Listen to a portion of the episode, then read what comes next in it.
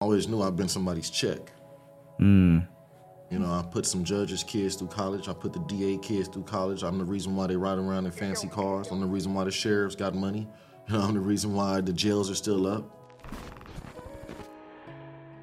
It was building us up. It was it was both building us as men in these streets that we need, the tribalism, and then it was the source of entertainment. Like let's watch these little kids punch punch the shit out of each other, and who's gonna win? And then as you get older and you continue to fight, now when the recruiting starts, the gang members, all right, the homie got squabble. Okay, he's you know he's fearless and all that type of stuff. It's the the grooming, Yeah. and uh, it's the grooming of the ghetto. And YA breeds impulsivity over thinking. You have four seconds if somebody disrespects you to attack that person. If you don't do it within four seconds, you're deemed, you know, Hispanics say leva, blacks say, you know, you you bullshit or whatever it is, and then they tell you go find a daddy. You under somebody's guns. A man who's awake consciously doesn't need to worry about the consequences of a judge because his soul and his conscience will be the one that casts down punishment. Always remember what you do in here because you're going to have to pay the consequence in your mind forever. Yo, welcome back to the Reentry Network Podcast, Joe. What's good? What's it's your boy? Yaq. Let's get it. It's your boy Tee. And we're back at it again, man. We want to give a real big shout out to our boy uh, Brian, or also Lonely. Um, someone we've had on the podcast before. Y'all check out his podcast if you haven't yet. Um, this is some, a guy that had a really great story, and now he's a dog trainer. Um, but we were able to connect through him to our boy, man. This is someone to, that someone that's really like has a lot of background, like has a Yeah, lot going on. Did 18 years. Um, didn't know until now. Was part of the of uh, the foster care system as well.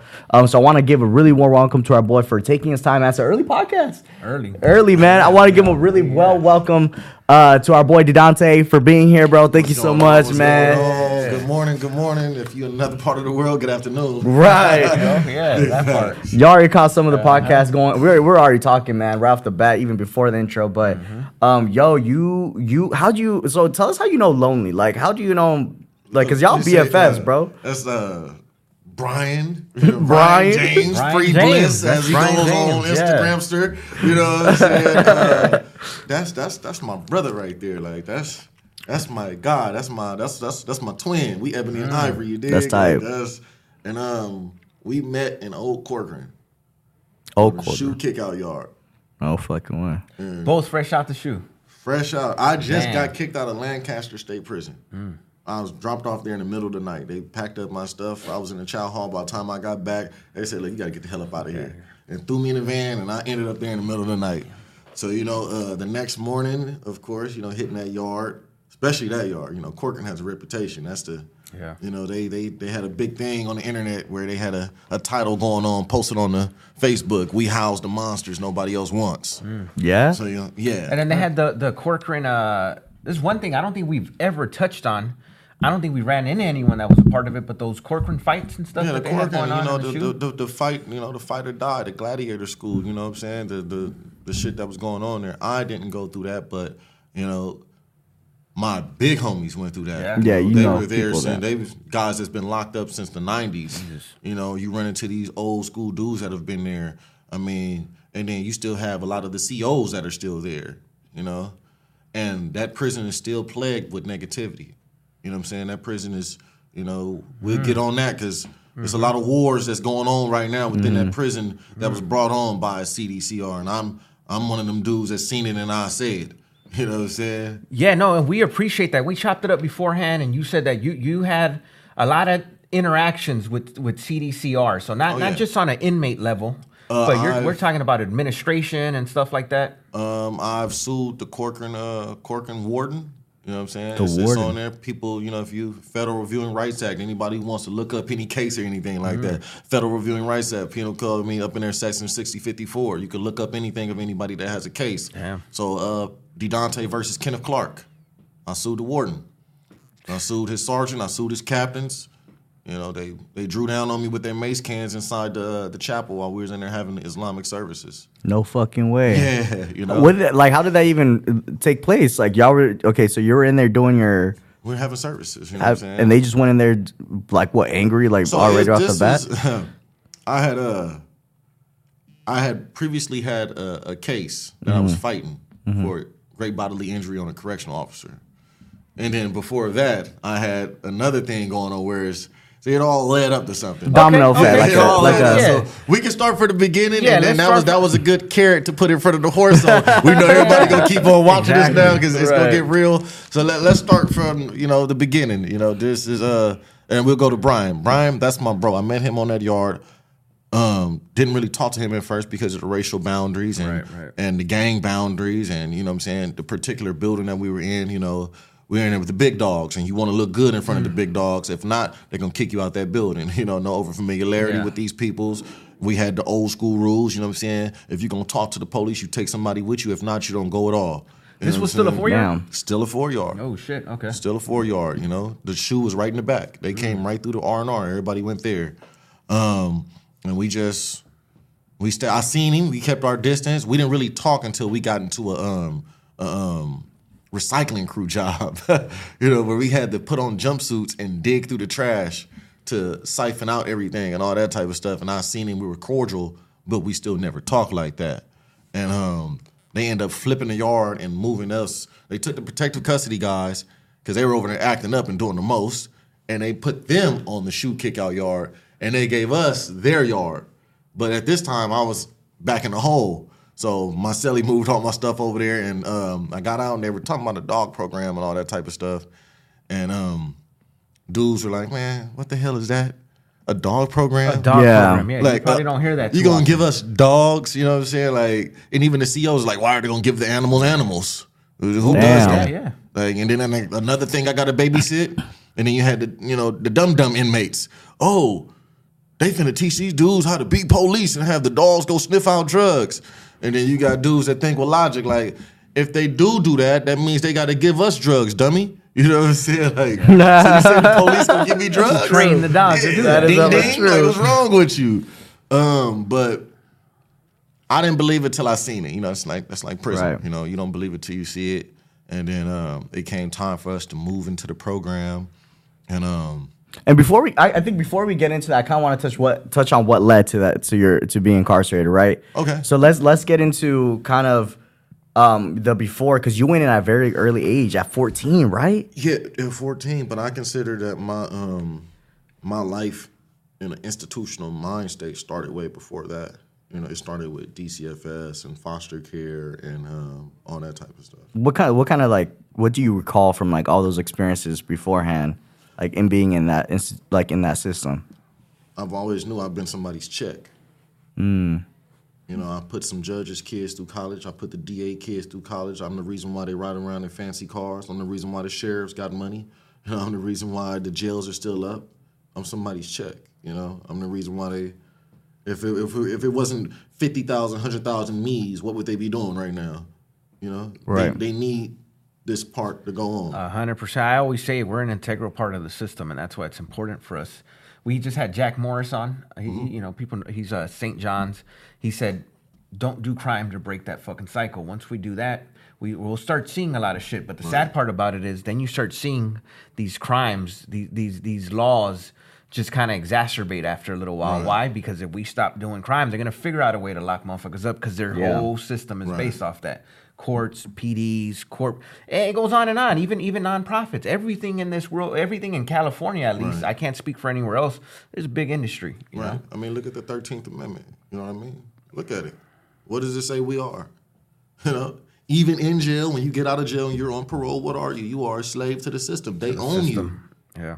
And then a lot of dudes, I didn't even know that y'all went and booked me as they gave me an FBI booking number. Every dude that's in CDCR has an FBI booking number.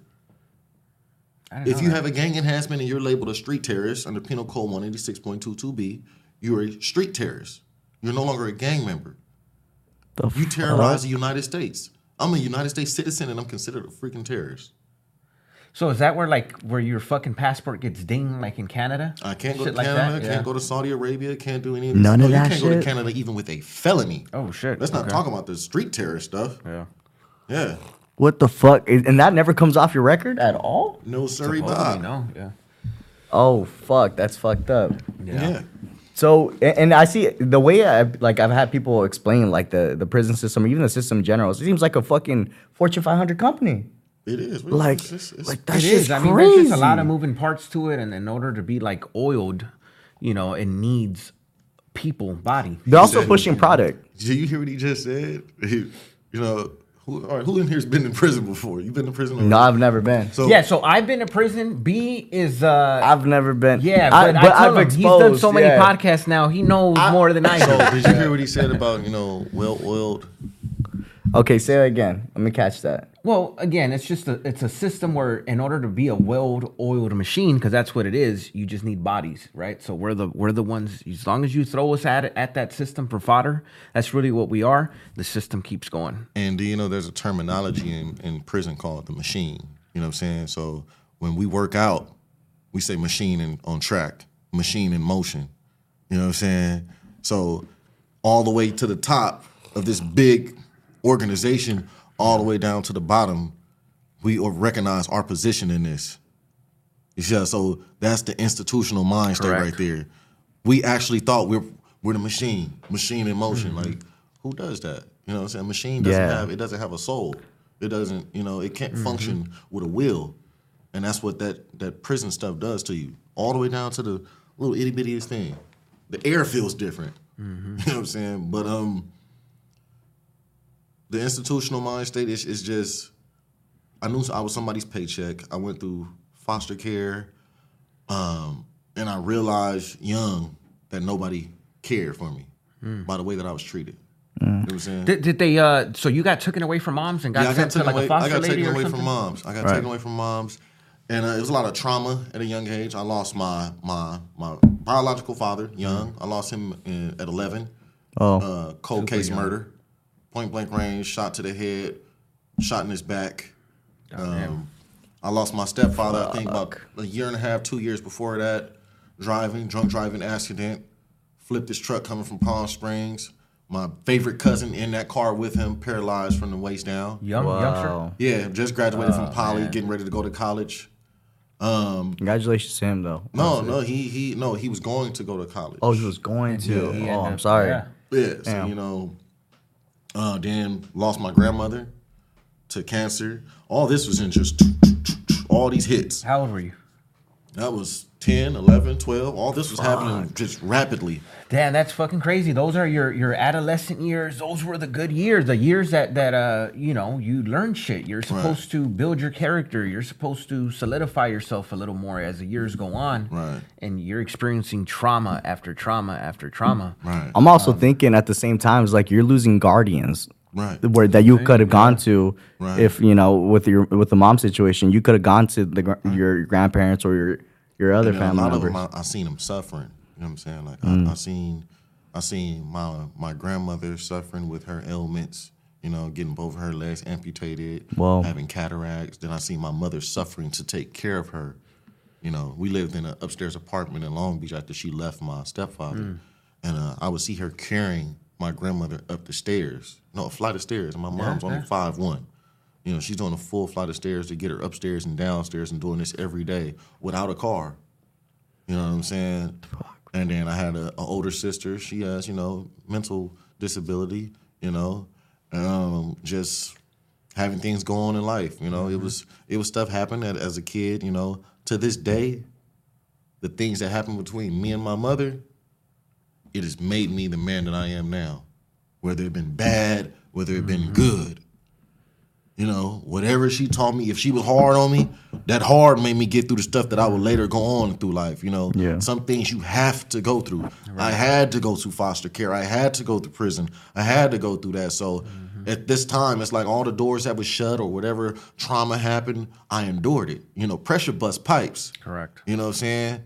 You know, they, you know, all the spiritual people out there, God gonna only give you so much. So he mm. know I could take a lot. You mm-hmm. know, so I, I went through it and um It- it is pretty crazy though that that uh you you shouldn't have to take a lot at Right, that age. right. You know, your average kid don't have to fucking do it, but in our communities, that's how we grow up. We got to be a little more seasoned, a little more weathered. Than Yeah, your- and we, than we your- we live differently. You know, people don't understand in the, the black and brown community. Mm. It's certain rules that we have that you know that know. other people don't know about. Like I was taught as a kid, don't talk to white people.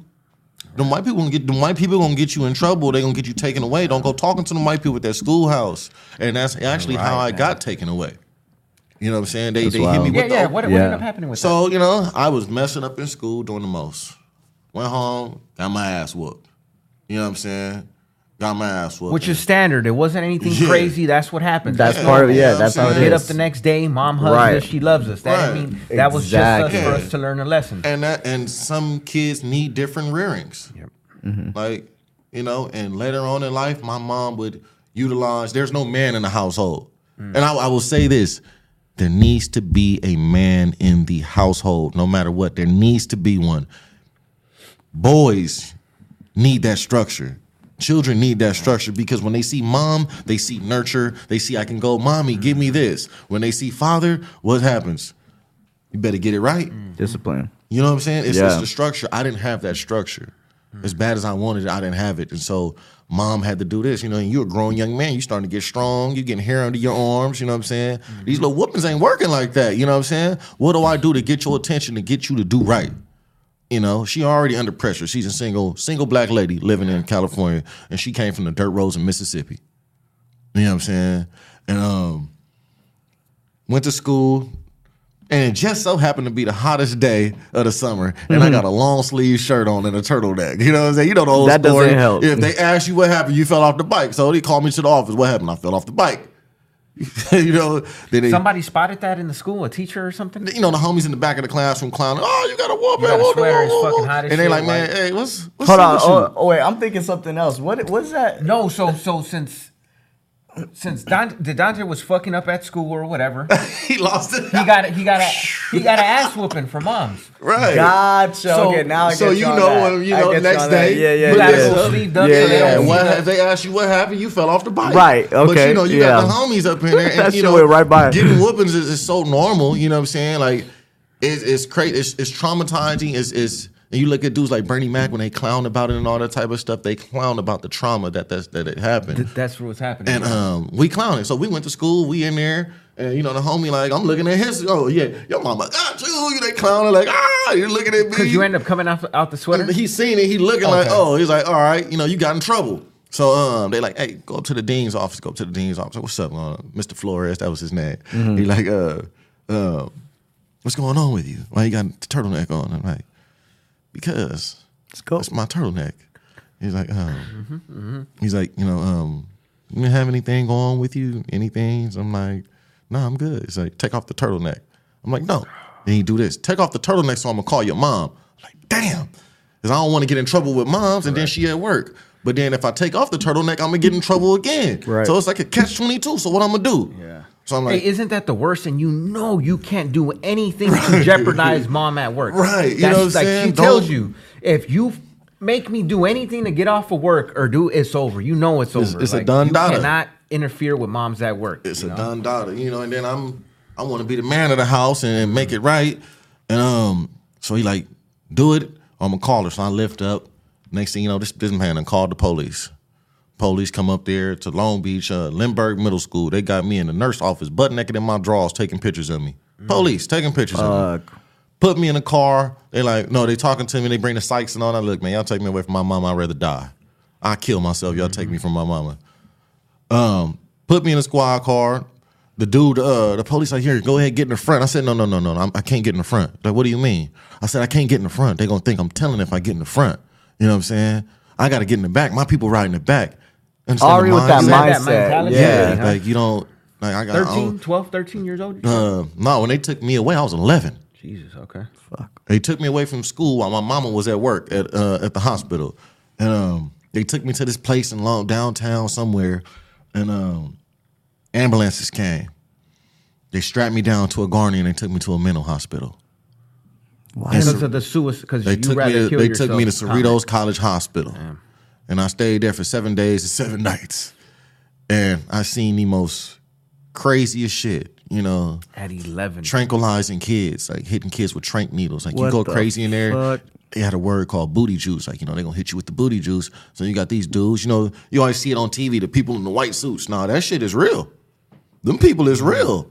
And they will grab you, put you down, stick you in your butt, hold you down till you fall asleep, drag your ass in the uh, isolation room, lock you in there. If they got to strap you down in there, they'll strap you down in there.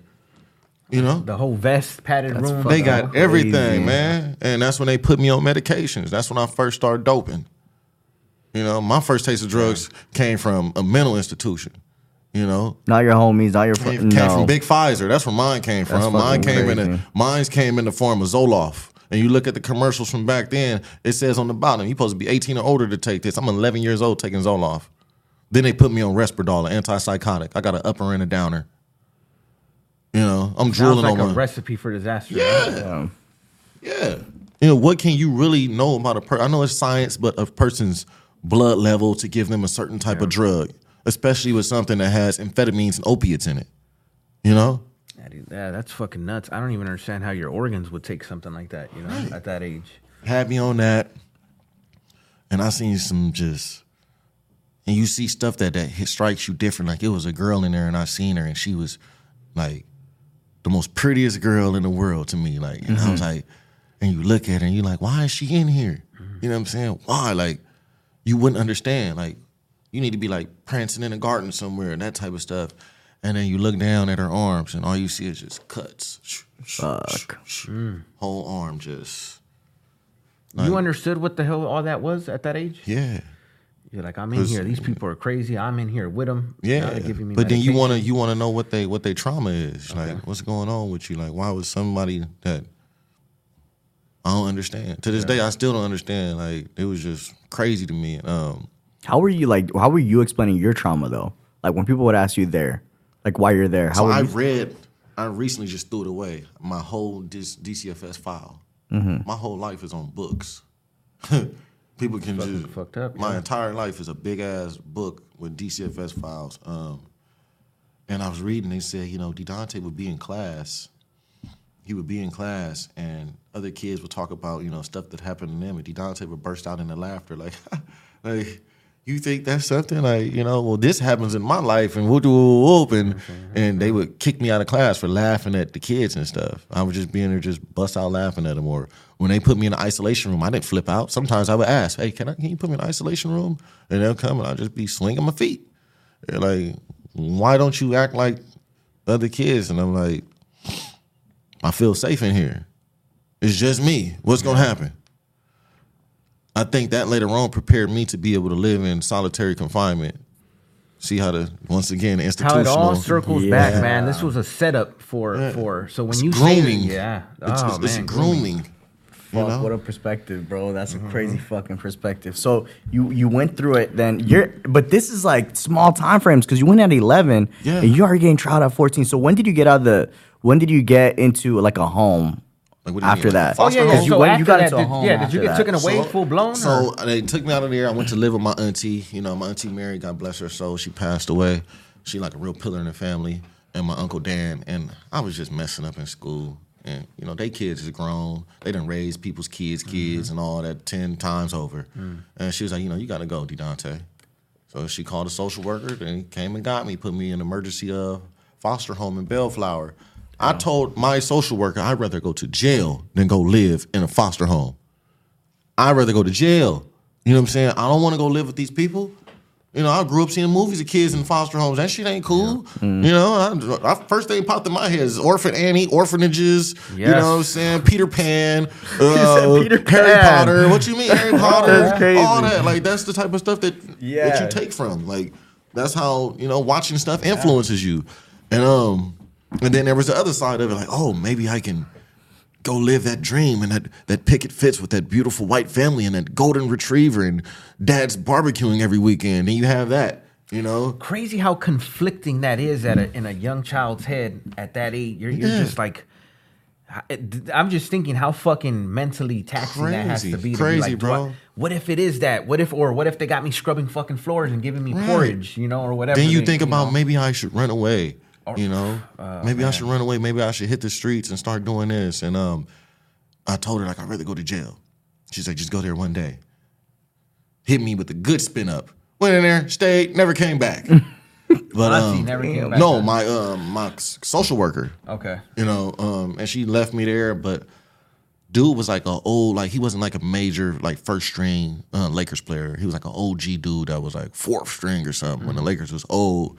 Him, and his wife, and uh, everything looked good on the outside, but on the inside, that shit was crazy. Like they, I don't know how much they were making off me at the time, but they would give me my meds. Um, kids were entitled to get fifty dollars a month for clothes and utilities, but that ain't nothing. In you know, just the two thousands. Fifty dollars Yeah. don't do nothing for a kid for a whole month. Um, and it was certain things that really rubbed me the wrong way. Like I never was able to go get clothes for myself. They would give me all the hand me downs from the previous kids that they had. So I was going to school in Bellflower, and I was walking around with jerseys on that came down to my knees, and I was five foot at the time, four eleven. I'm still a little kid. Yeah. You know, um, they would have family night, and I would try to go out there with the family to watch TV. They would tell me I wasn't allowed because I was a foster kid. You're fucking. So I'd be in a room, you know, with a little crank up radio listening to music because they didn't have nothing in there for me. They'd go do family stuff. I wouldn't be allowed.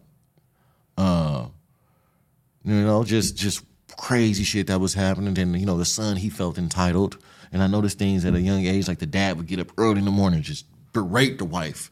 You filthy whore, bitch. Woo, woo, just going big on her early in the morning, like.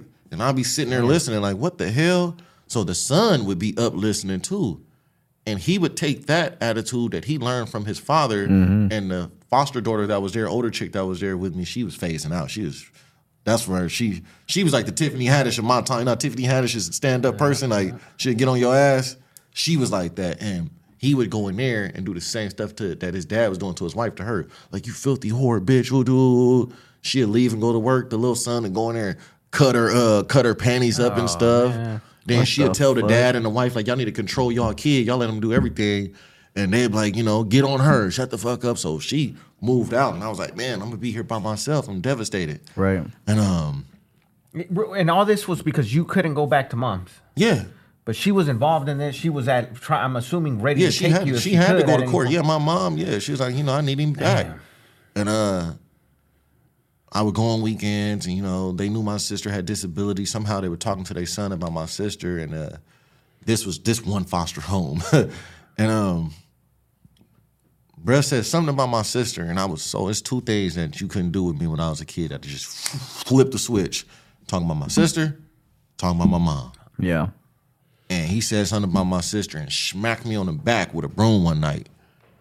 And that's when I don't know. I don't know what it is. Like you know, not everybody grows up being a bully. It's sometimes the ones who are bullies that end up becoming the bully's bully. Hmm. You know what I'm saying? It's that, you know, how many how many punches can he take before he flip? And I was one of those kids, like, you know, that picked on, you're short, you know what I'm saying? I, my best friends, you know, we end up falling out. Little kids in, in elementary school, you know, I got packed out one day because being black. First shot of racism right there. And ever since then, it was on. Nope, Long Beach, Jane Addams Elementary School. Yeah, yeah. Jumped me in the bathroom and turned off the lights and called me a mayate. Dude, we were just friends a week ago. What the fuck happened? That's fucking crazy, right? How you start growing up and then you realize, or, or there's just some societal shit that goes on where people just start drifting their own ways. It's the So it's, you grow up riding bikes and playing upbringing, football, bro. you It's the upbringing. You know how they say one to seven kids are pure. You know what I'm saying? They don't have any type of connection to anything. We just kids. And then as we grow up more, we look at who we're influenced by. It's like, damn, we got to really start taking better care of these kids out here because they watching, real. they absorbing all that. So they seen what their brothers and stuff had going on, and they went to school. Was like, well, we want to be like them so bad. So you know, you're on the chopping block, Right. So let's get with the program, and um, went through that, and that that it, it flipped. I was in woodshop class, you know, and as a kid, I watched movies. Another That's where influence. shit goes down, I used to love watching Warriors. I used to love watching Warriors. You know what I'm saying? Warriors, Bro, I was about to say Yeah. too. Oh my You god. know, Where uh, we're coming out to play. Yeah, so you know they That made all their weapons Okay. and stuff. So in my head, I'm like, all right, I'm a warrior. I went to school in woodshop class and I make a little Dodger bat and I put nails in the end. Oh, and I put it in my backpack. I guess the teacher had seen it and they called me up to the uh, psych's office and up there with the teachers and they're like, uh, what's going on, D Dodge? I'm like, I'm good. What's happening? Um, anything, you know, new? How's your foster home? I'm like, I'm good, you know. Um, you mind if I look in your bag? I'm saying, okay, here, you know, go with the flow. She opens like, what's this for? You know, and you know how they tell you it's confidentiality with your therapist. I'm Yeah. like, oh, so, and they don't tell you the other half though. that right. If you say something yes. that, uh, Yeah. so I'm like, oh, uh, you know, that's something I was gonna, I was gonna smack my, my foster brother with. That's She's crazy. like, what? And she started asking me like, where were you going to hit him? I was like, well, I don't want to kill him. I just want to hit him back because he hit me, but I want to like make him hurt. And she was like, why? I said, because he talked about my sister. She's like, all right, I'll be right back. Then you can go. She left. Next thing you know, the school alarm started going off. This is after school. I've been sitting here for like 45 minutes. Lady ain't came back. So I get up to walk out. I bend the corner. They done called the sheriffs. I'm in junior high. They got sheriffs lined up five on five right here. They hand hand on their holsters. They got a gurney right in the middle of the office, so I can't get by this way. I can't go backwards. And they got the uh, fire department parked out front. They got the ambulance drivers, and they like, Mr. Farman, we just want you to lay down on the gurney.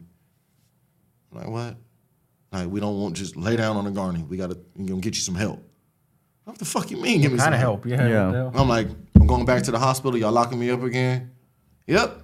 Put me on there. This time they strap my head down, strap me down tight, Oh fuck. take me to Torrance Mental Hospital. I stay 14 days now.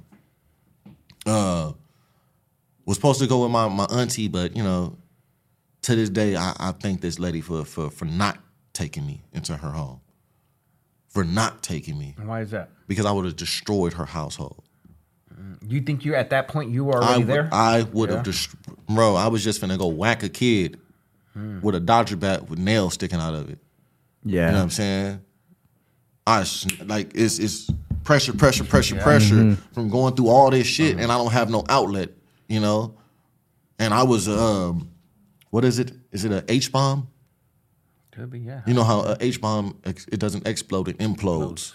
So I blew up on the inside and was just seeping out, and it just broke the the crust, and I'm all the way full fledged. The magma's coming downhill, and um, I stayed there, and she was like, you know, you can't come here because you know the stuff that I got going. I can't watch you all the time because that was that was I was gonna go do some crazy stuff. Right. She couldn't supervise me.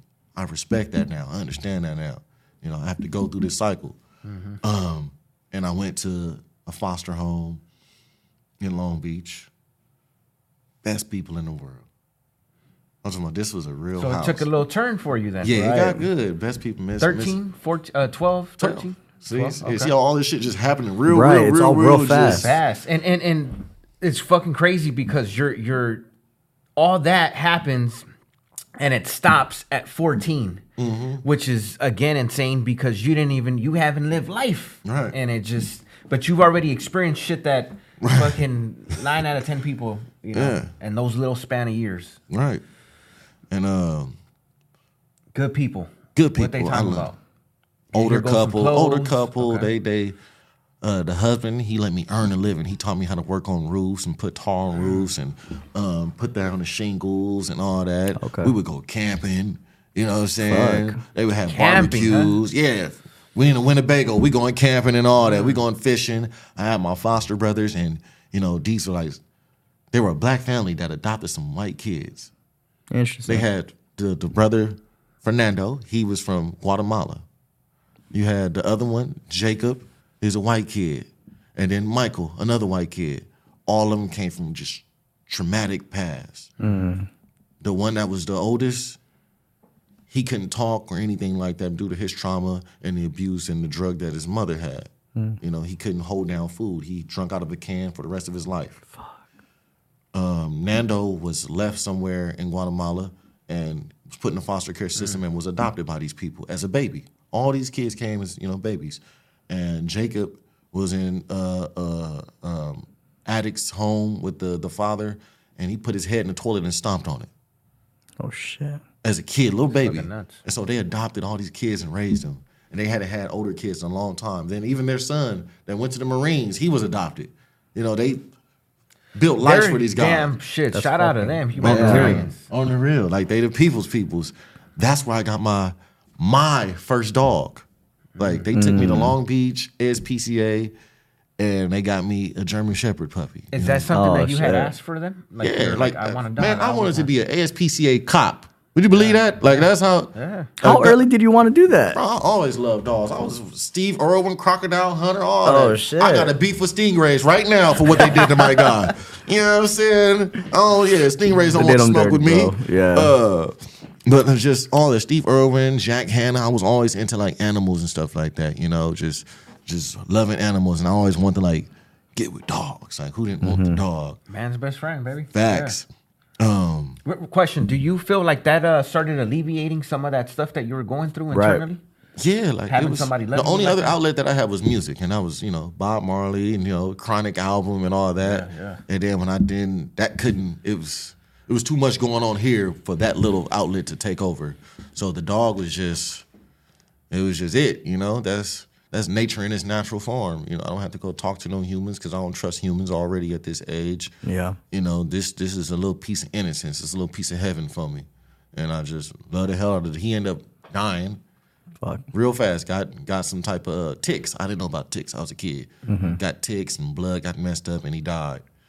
Did that impact you though? Because like this is somebody yeah, that I you were cried. like, hell yeah, I cried. Hell yeah, you know, cried. I just I just put my um my pup of two years down. You know, a month ago. You know, the coldest pain. I I'll say this. I and I'll say it again. I said it on the, on the other thing. I said the coldest ten seconds I've ever felt in my life. I would watch. I would rather have to go through watch men stab each other than watch feel that. Like ten seconds, the needle goes in. Ah, I know. Ten That's seconds, and it's the, it's the it's over. Just that fast. that's so sad, bro. You know what I'm saying? Just that fast. You know what? I give it to you. I had my same thing happen to my dog. We had to put him down. My brother and my girl went in there for it. I I knew I couldn't handle it. I was already balling up outside. I was like, I can't be in there. For and I. I did That's the crazy. I did the whole thing. Like I took this was my baby. You know, I took care of him right there, all the way to the to the. I'm your guy. Mm-hmm. You know, you you you was there for me through my hard times. Mm-hmm. I'm gonna see it through all the way to the end, to the to, Right. the- to the to the down to the all the way and ten toes down. You know, like that same energy with the homies. We out here on this main line. We're gonna stump his yard. You know, we know what's going on out here. That's my guy. That's my road dog.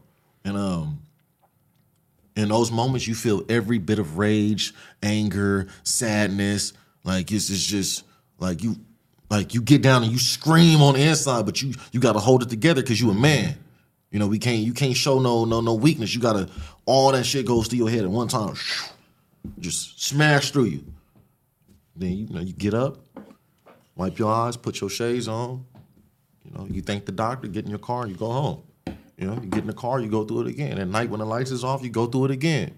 You know? But um that household was a beautiful place. I love those people. Then something happened. It's like, fuck. Something, huh?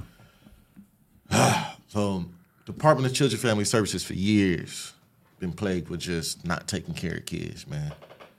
Not taking care of kids, not treating kids right. You know, they don't they didn't care. And um they wanted to have me have an older sibling that was close to my age. So they brought a guy in. And um they didn't have kids. I was the first kid, older kid they had in a long time. They brought a guy in and he was there. and, and it's crazy. Older was twelve years old. Yeah. Okay. Because they were used to babies. Right. Okay.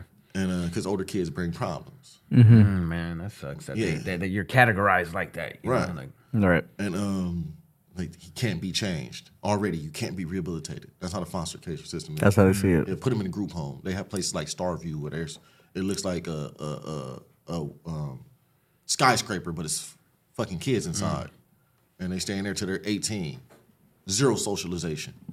Um, and this kid came. He was there, and he would go on his visits with his grandfather. You know, he's a black kid. So mixed, and he had, you know, this white grandfather used to come pick him up and take him and all that. At this time, I'm going through an identity crisis. I no longer want to go home. I no longer want to go back to my mother. has she called you throughout this? Or? She would come and visit and all that. Oh, okay. I told social workers I no longer want to go home. Even though initially there was no reason not to. Right. Because again, it's fucked up. Whether more it's right or wrong, It's more confusion Yeah, oh, now. man. I was in a situation I didn't want to go. Would rather go to jail. Went to this foster home. You know, I don't. I don't. I didn't like that. I still want to go home. Now you're providing me the American dream. I get a family, a house, a room. I don't have to sleep on the mattress in the living room anymore. You know, there's a, a mother and father here at all times. Why would I go home? Then identity crisis starts. There's identity crisis. I'm not your son anymore. I'm these people's son. Fuck. You know, remember Finding Isaiah?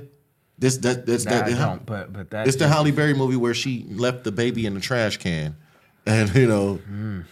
and a lady ended up getting the kid and adopting him. She wanted the kid back, but he always thought this was his real place. That's scary, I get bro. it. That's, ooh, that's No tough. longer wanted to go home. I told him I don't want to go back to my mother. You know, went to court, told him the same thing. I don't want to go back. What was the look on her face though? Devastated. She didn't understand what was going on with you. I though, didn't huh? understand what was going on with You going didn't on. know, right? I was just like, I'm happy. And um, this kid was there. He would go home. He would come back. And one day, just you know, my I showed him around school, and I was getting in trouble in school, so my days were numbered. Although I was good in the household, I still had aggression towards my peers at school because I lacked socialization. You know, being in a house where you didn't go outside and you were taking care of your sister and couldn't go anywhere because mom had to work and you couldn't be out in these dangerous ass streets. You you know lack socializing with kids your age. So when people would clown or shoot the jokes and stuff like that, I didn't know how to react to it. I don't know how to clown, so I would fight them. Because they're you think they're It's bullying you. fight or like, flight. You know, yeah. I'm trying to back up. You guys still want to clown them in a circle, so now I want to fight. So now we fight. Um, and they were getting tired of that. But um, the kid came home one night, and you know I noticed that he had peed himself, but it was only pee on his back end. So I tell my foster mom, and she's like, you know, boy, you peed on yourself. Come on in here and go to the bathroom. You know, have him use the restroom and clean himself up. And then he left again and went to the the grandfather's house, and then he came back and he was Oh, this more is wet. crazy. I think I know. Yeah, man. And uh, I'm like, hey, bro, what's what's going on? Like, oh, I was in the pool. I was like, if you was in the pool, like, why would only this part be wet and all this type of stuff? And I went, hey, told my foster mom, like, something weird going on here. And he's, you know, walking funny and he's crying in his sleep and stuff, and I don't know what's going on. And uh, she went and pulled him out and talked to him, and you know, he he broke down and told her like, this has been happening. Every time I go over there with with that grandpa. Yeah, this dude, man huh? was was was Oh, yeah. you know So fucked up, bro. And then that man ended up they they stopped letting him get him. And I guess they tried to launch some type of stuff. And he showed up to this lady's house with a bat one day in the middle of the night. You know, we in there scared as hell, like, what's going on, you know? And um I ended up going to school, getting into some more stuff. They had to let me go. I ended up moving to Compton, back to Compton, you know, that's where my family's originally from.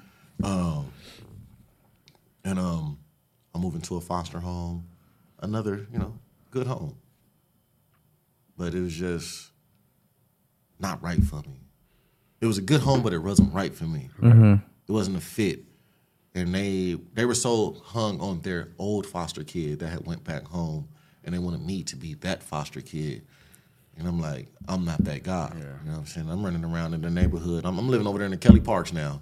I'm running around in that neighborhood. So, so throughout that whole time, you were uh, exposed to the gang banging that was going on. You knew about that man, stuff. Man, I'm such a, a, a, a, a idiot of stuff that was going on in society. I tried to start a gang in Long Beach, but I forgot that Long Beach does not have bloods, and I didn't understand the, how like real gang life was, and we were just dudes putting each other on and eating pizza. so we're like, Yeah, all right, 11, you know, the 12, Angels is gonna be our hat, Mm-hmm. and we're gonna wear red. And it was grown men in the neighborhood that were like real gangbangers. And I'm like, Right. what the hell? Like three, four dudes walking around with red and angels hats on, and you know what I'm saying? Like, hell no, like shut that down. Like, no, we good. you know, immediately shut that down. Like I'm straight. Uh, just seeing like the dudes in the neighborhood, you know, like all right, I wasn't influenced yet. I didn't want to, you know, it wasn't something I was I was looking at yet. Uh, I had too much going on. I actually, while living in that household in in, in Compton, I ended up starting to tap dance and play uh, flag football. Like I wanted to get into the arts type stuff, but uh, I would still go to these people's house and visit. The They one was- that you yeah, had just left. They were still they won. They Okay. might they just like you got to get your life together, Yes. man. And uh, I would still go back. We still go to uh, different places. You know, my visits there with them. I could have went to my mom's house. That's how I was saying. I want to go have my visits with them. So I'm like, neglecting my mom. Um, and one day I, I went over there like, you know, your brother wants to talk to you. It's my little Guatemalan brother. And I'm like, all right, like, cool, what's up? I go in there, we start playing Xbox, you know, that's his thing. We used to always play um, what is that? Uh the, the dirt bikes, the four wheels. so we used to play that on Xbox. Uh, ATV. Off Road Fury. That was Oh, that was the thing back funny. Then. yeah, that was the one, thing back then. See, I was just recollecting all this. Those are my, my memories that I had. And um, I go in there and we chilling, and he's talking to me I'm like, you know, what's up, bro? He don't want to talk. I'm like, nah, bring him, put my arm around him. What's up? Talk to him. And he's like, you know, you know the boy. I'm like, yeah. You know, he comes in my room at night and he lays with me. No, Fuck. What the fuck you mean he lays with you? You know, well, what, what are you talking about? He lays with you. He's like, he comes in here and he lays with me. You know, he wraps me up and he, he lays behind me. And it's like devastating because it's like, I, it's my little brother, you know, I want to mm-hmm. protect him. Then it's, You, you feel like you knew better than these other kids? Like you were a little more man, I'm hip, man. right? You're the I'm- oldest I'm- one out of I'm, all. I'm, I'm, I'm, But I mean, fuck, still 12 years old, still a they've kid. been, you? I've, you Right. see things, man. You know, you, you see things in life. You living in the hood, you see things. Right, You, so, you see yeah. dudes throwing their throwing their wives down flights of stairs. You know, you know when we was younger, they used to pay us to fight each other. Friends, we used to be fighting. You know, they they was building us up. It was it was both building us as men in these streets that we need the tribalism, and then it was the source of entertainment. Like let's watch these little kids punch punch the shit out of each other, and who's gonna win? And then as you get older and you continue to fight, now when the recruiting starts, the gang members, all right, the homie got squabble. Okay, he's you know he's fearless and all that type of stuff. It's the the grooming, yeah. and uh, it's the grooming of the ghetto. And um, he told me that, and, and just rage.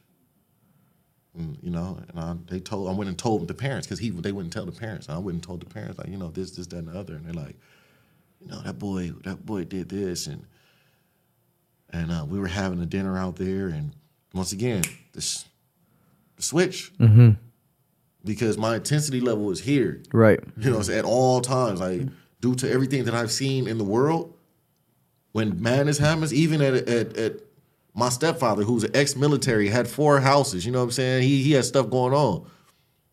The level of violence. You remember that old school rule? You don't play with adults. You don't play with grown folks. They'll cut you. Mm-hmm. Seen it in live action. My cousin was playing with him one day. Was on a family vacation. He said, "Boy, stop playing." Told him one time. He kept playing with him, roughing around. Pulled his knife out and stuck him. I told your ass stop playing with me. You know what I'm saying? That's that's so I have to make a point now. So I asked him, you know, what did you do to my brothers? You know, what did you do? Did you did you do what what what what he did to you to them? Did you do that? And we were outside, they were barbecuing fish. I- you know, I, I remember it all. And I I told him stand on the pole. And I took off a belt and I just beat him. And I kept going and I kept going. And then the people seen what I was doing, and they're like, you know, they seen him as a kid traumatized. I seen him as a person that's that's hurting my brother. Mm-hmm. They still looked at it from an adult parent's point of view mm-hmm. of foster care system. I, as a kid, not knowing anything, seeing I need to cause damage and I need to hurt you so you don't do this ever you learn again. Right. Yeah. You know what I'm saying? Like I've been going through. You need to feel this. And um, they seen that and I went back home and I, I never seen those people again. They packed up those kids and they moved out of state. From a house they lived in for over 30 years. You think because of you? That me I hope you didn't put that on yourself because I can Nah, imagine that's like- a lot of fucking weight. you know? them, the situation, just in its totality. You know what I'm saying? Did they leave the rest of the kids too? no, they took the kids They that took they the that they kids. had adopted. Even that one. They, right. They took No, so, they he they got rid Okay, of him. You know what I'm okay. saying? You know, God bless him. I hope he gets some help. You know what I'm Absolutely, saying? right, like it you is know, what it you is you now. you Yeah. suffered. You know, you didn't. Um, um, and then I went out there to to, to you know went back to Compton, lived there, uh, got in trouble, and then DCFS. If y'all don't know, it's like you know they they they treat kids like dogs. That's one Mm-hmm. another reason why I relate to dogs more. But I stayed there because she had a dog. I'd have been left. She had a, a defective, uh, defective, um, one of those U.S. Customs dog. He was dog reactive, but he was supposed to be trained to be, you know, to do certain tactical work. And later to this day, I just found out that ninety percent of those dogs are washed out. Only a small percentage get to actually be the actual bite work, security dogs, and drug sniffing dogs Because they don't make the cut. don't make the cut. Okay. Um, and he was one of those, and he had problems, so he couldn't be around other dogs. But I was always go back there with him. Big old, big giant shepherd. He stand up. He's taller than me. I'm out there wrestling with this dog. I'm the only one that can walk him. He pulling me down the street though, but I'm walking him. Um, and I lived there. Went through that. Uh, start tap dancing. That was the coolest shit in the world. that's wild, man. That's something that that's like a very special art, was bro. Let's take us to uh, So we we stuck a little bit on your upbringing, but the reason for it is because you didn't go past that. You didn't really go Yeah, past the it's just- adolescent stage. A lot of Exactly. you know. So Yeah. you guys may think this is all the precursor to it, and just know that we touch on a lot of topics Right. that apply to a lot of. There's people write dissertations on the stuff you were saying, the medication in, in black and brown communities, Right. the ADHD, the branding of that in schools. You get more money, all these things, right? Um, so eventually, again, you didn't even have an adulthood. There was none of that. You get busted at 14. Take us. What was the lead up to that? Uh, How does that happen? man? bouncing around from you know I left. All right, so at that I was at the um, I was doing the tap dancing and stuff. In I was the- at living- the Compton spot. Yeah, at at the point. Compton spot, but I was still getting in trouble in school. Mm-hmm. Uh, I had gotten in trouble for um, taking brass knuckles to school and nunchucks. 'Cause I was gonna Okay. punch- I was Swap, gonna- swap meet. Yeah, because we was uh, finna uh, have a ride swag, at huh? school. You know, I was going to I was going to uh, Roosevelt Junior High Mm. in Compton. You know, and uh, we was finna have a ride with the with the cholos. Yeah, so you yeah. know, I'm Already at that- Yeah, at, uh, you know, it's, middle it's, it's, it's racial. You know, what I'm saying Mm-hmm. T flats hitting up NK on the wall. You know, that's you know, if you saying nigga killer, then at a young age, just You gotta- kill me. Then what's happening? So. I got some brass knuckles. Went and bought some, Mm-hmm. and I'm like, I'm finna clock somebody upside their head with these things. And um, once again, getting in trouble in Yeah. class, talking shit. Uh, I was f- flossing like, look, I got these brass knuckles. So teacher get wind, they bring me up to the office, Oh man. send me home. They like he gotta go. And in DCFS, like I say, is uh, you know, they you get treated like dogs at the shelter. So if the parents don't want you, and they can't come get you, or you know they can't wait, they could put a seven day uh, what you call it on you. They tell Department of Children and Family Service, y'all got seven days to come get this kid. If y'all don't get him in seven days, on that seventh, uh, on that, that eighth morning, this kid will be out on the front porch with all of his property. And she put in her seven day notice on me. But you're still under 18. Like they don't. So what that mean? Damn, they really do that shit. I didn't know. I had no idea. I would think that no matter what, like legally, they have to put you out of home or They somewhere. will put you out if they can't find an emergency home. The police have to come pick you up, and you'll sit at the local police station until a foster parent comes and gets you or your social worker. Fuck. Yeah, or they if they can't find a home, they put you in jail. They'll throw you in Los Padrinos. They had a special unit for kids that they couldn't get homes in Los Padrinos, so you're in jail. Um, went to uh, another place. Then I graduated to group homes. So At that point, it wasn't a one-on-one no more. You were going straight to a group. Home. I'm in a group home. So I'm in a group home with uh, about seven, eight dudes. Now let's talk money, fellas. Let's talk the big business of DCFS. You got seven, no, you got eight dudes, and each kid four thousand dollars a month. Eight times four, 32. That's one house. These people own three houses.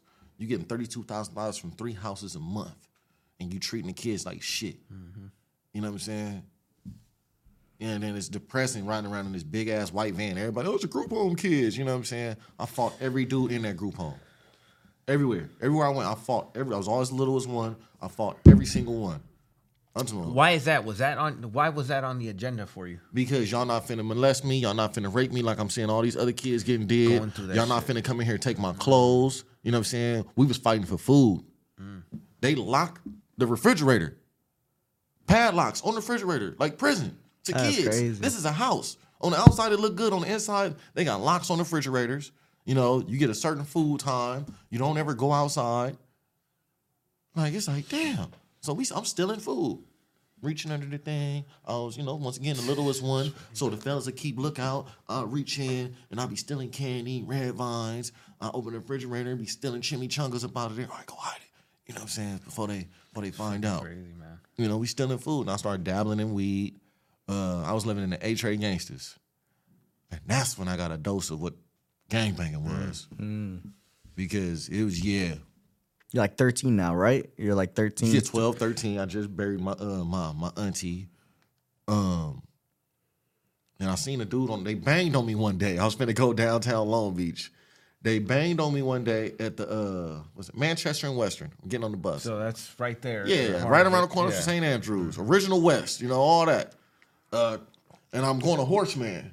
But it's crazy. My best friend was his older brother was from Eight Trey.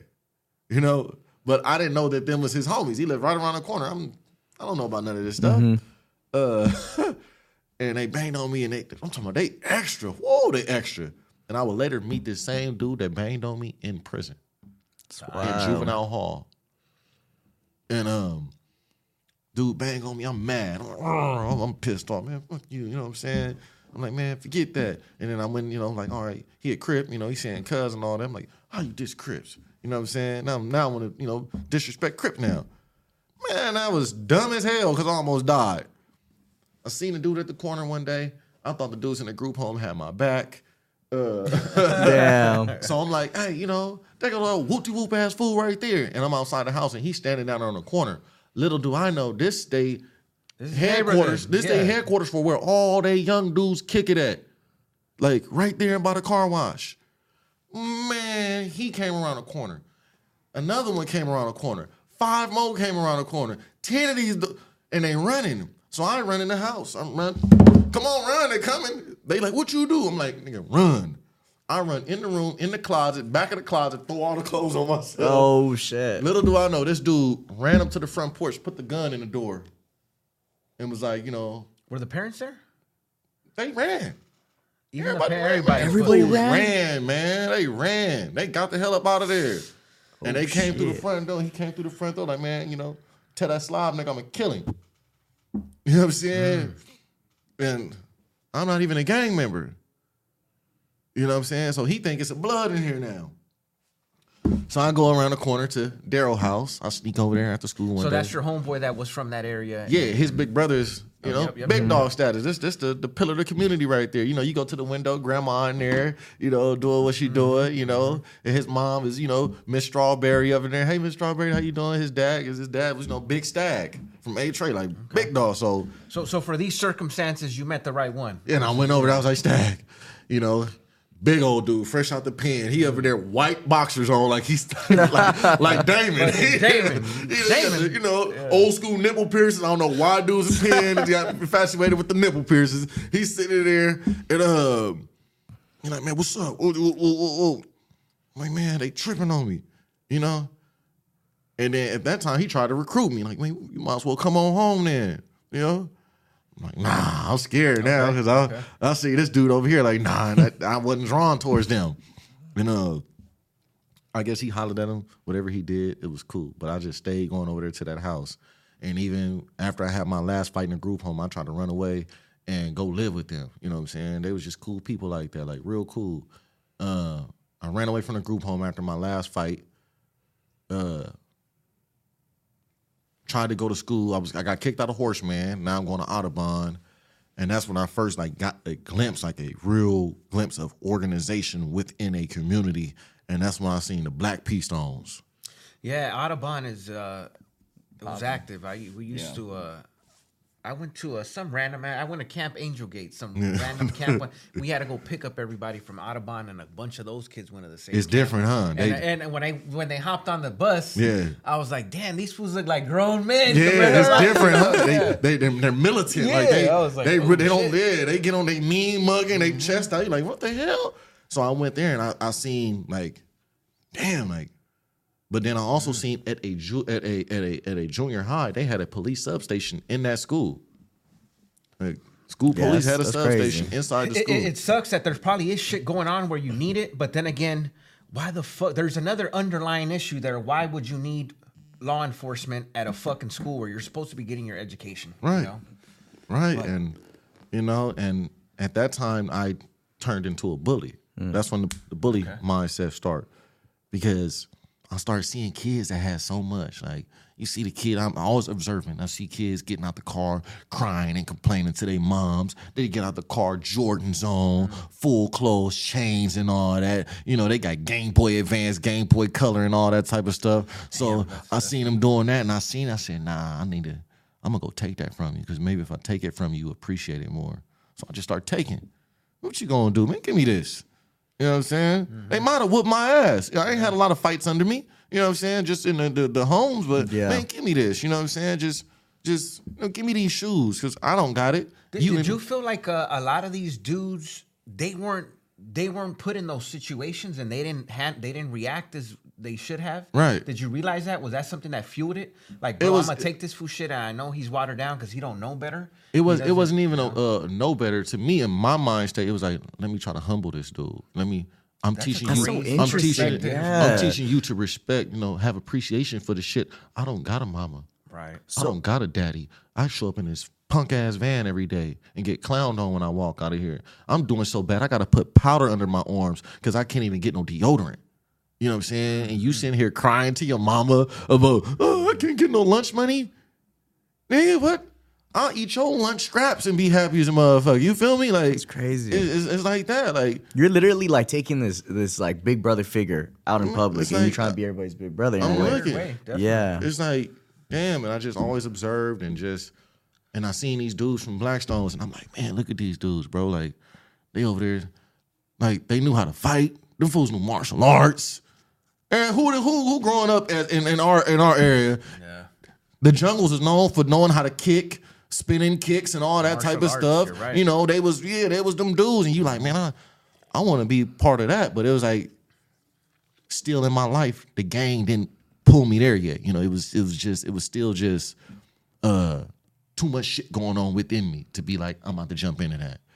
Um end up hiding out at some people's house. You know, I got a taste of the the a Samoan family. That was another culture thing because they took me in when I ran away from home, and That's I interesting. seen how you know the, the Islanders. They always they're so tight knit. They so loving of each other. You know, Mm-hmm. Samoan people. You know, they'll take anybody in and just here you want to eat. You know what I'm saying? You want to eat, you need to ride somewhere, and they just so nice. you know what I'm Family, saying? And the, the, the, the dudes is they heavy handed, but it's still out of love. And I was like, damn, just hanging around with them people. And they lived directly underneath my mama. That's how busy my mom was at was at work. And I never realized that how hard she was trying to work to maintain and pay rent in Los Angeles, California, period. You know what I'm saying? And um she seen me one day and, you know, she was like, What what the hell's my son doing over here? You went around, we've been looking for you. She called the police on me. You know. Now What, what was that for the? She called the, the cops on you for I that was, crime. No, That I you- was no, I was AWOL from uh, group home. Okay, so that's But not really a big yeah. deal. What, so what was the lead up though? What, what, The lead what up crime was- did you do? I did. Or not even the lead up. What what did you do? Because I don't even know. We didn't even chop that up before. Well, that's coming. That's coming next. Okay. So they put me in 77 division, waiting for uh, a social worker to come. I would go to emergency foster home, and then I end up back in Compton. I ended up on Butler when I used to live on Butler across in Kelly. Now I'm on the other Butler where my family lives at. You know, mm-hmm. in, in Compton in Lueders Park. So you're back in Compton now, Yeah. and this is where So, it led you to your I'm in a, 18 the group years. home, another group home. Now I'm at this group home on Butler. My family recently moved. My family lived on, on Castlegate in Compton for the longest. The video I showed you, Eli the Savage, Yeah. that's on Castlegate. No, yeah, that they, they show it. So in the we used to play too. up and down that street all day. Like my Yeah. family was so big at one point on this damn street. We I went outside one day and got into it with somebody. It's like, man, fuck your mom. And was like, fuck your mom. I was like, nigga, I'll beat your ass. Like, fuck your sister. And we getting ready to fight. And it's two like groups of kids, like a whole bunch of badass little kids. I'm at my, my auntie house, and there's my cousin Heathy and them over here. And uh our older cousin come on, like, what the hell y'all doing? I'm gonna, we finna fight. Man, you talking about fuck my mama. He said, his mama, your auntie, stupid. And we like, what? You my cousin? Yeah. Oh, yeah, shit, all what's right, So now we all together. So now we looking for whoever else want to smoke. Who, Oh who was my over here want to team up against wild. this? We done turned into Megatron. Um, deep. yeah, That's we was fucking deep. hilarious. But they had moved, and directly behind their house through the alley was the group home I was in. And then Mm-hmm. 3 houses down behind that alley was where my auntie used to live. Mm-hmm.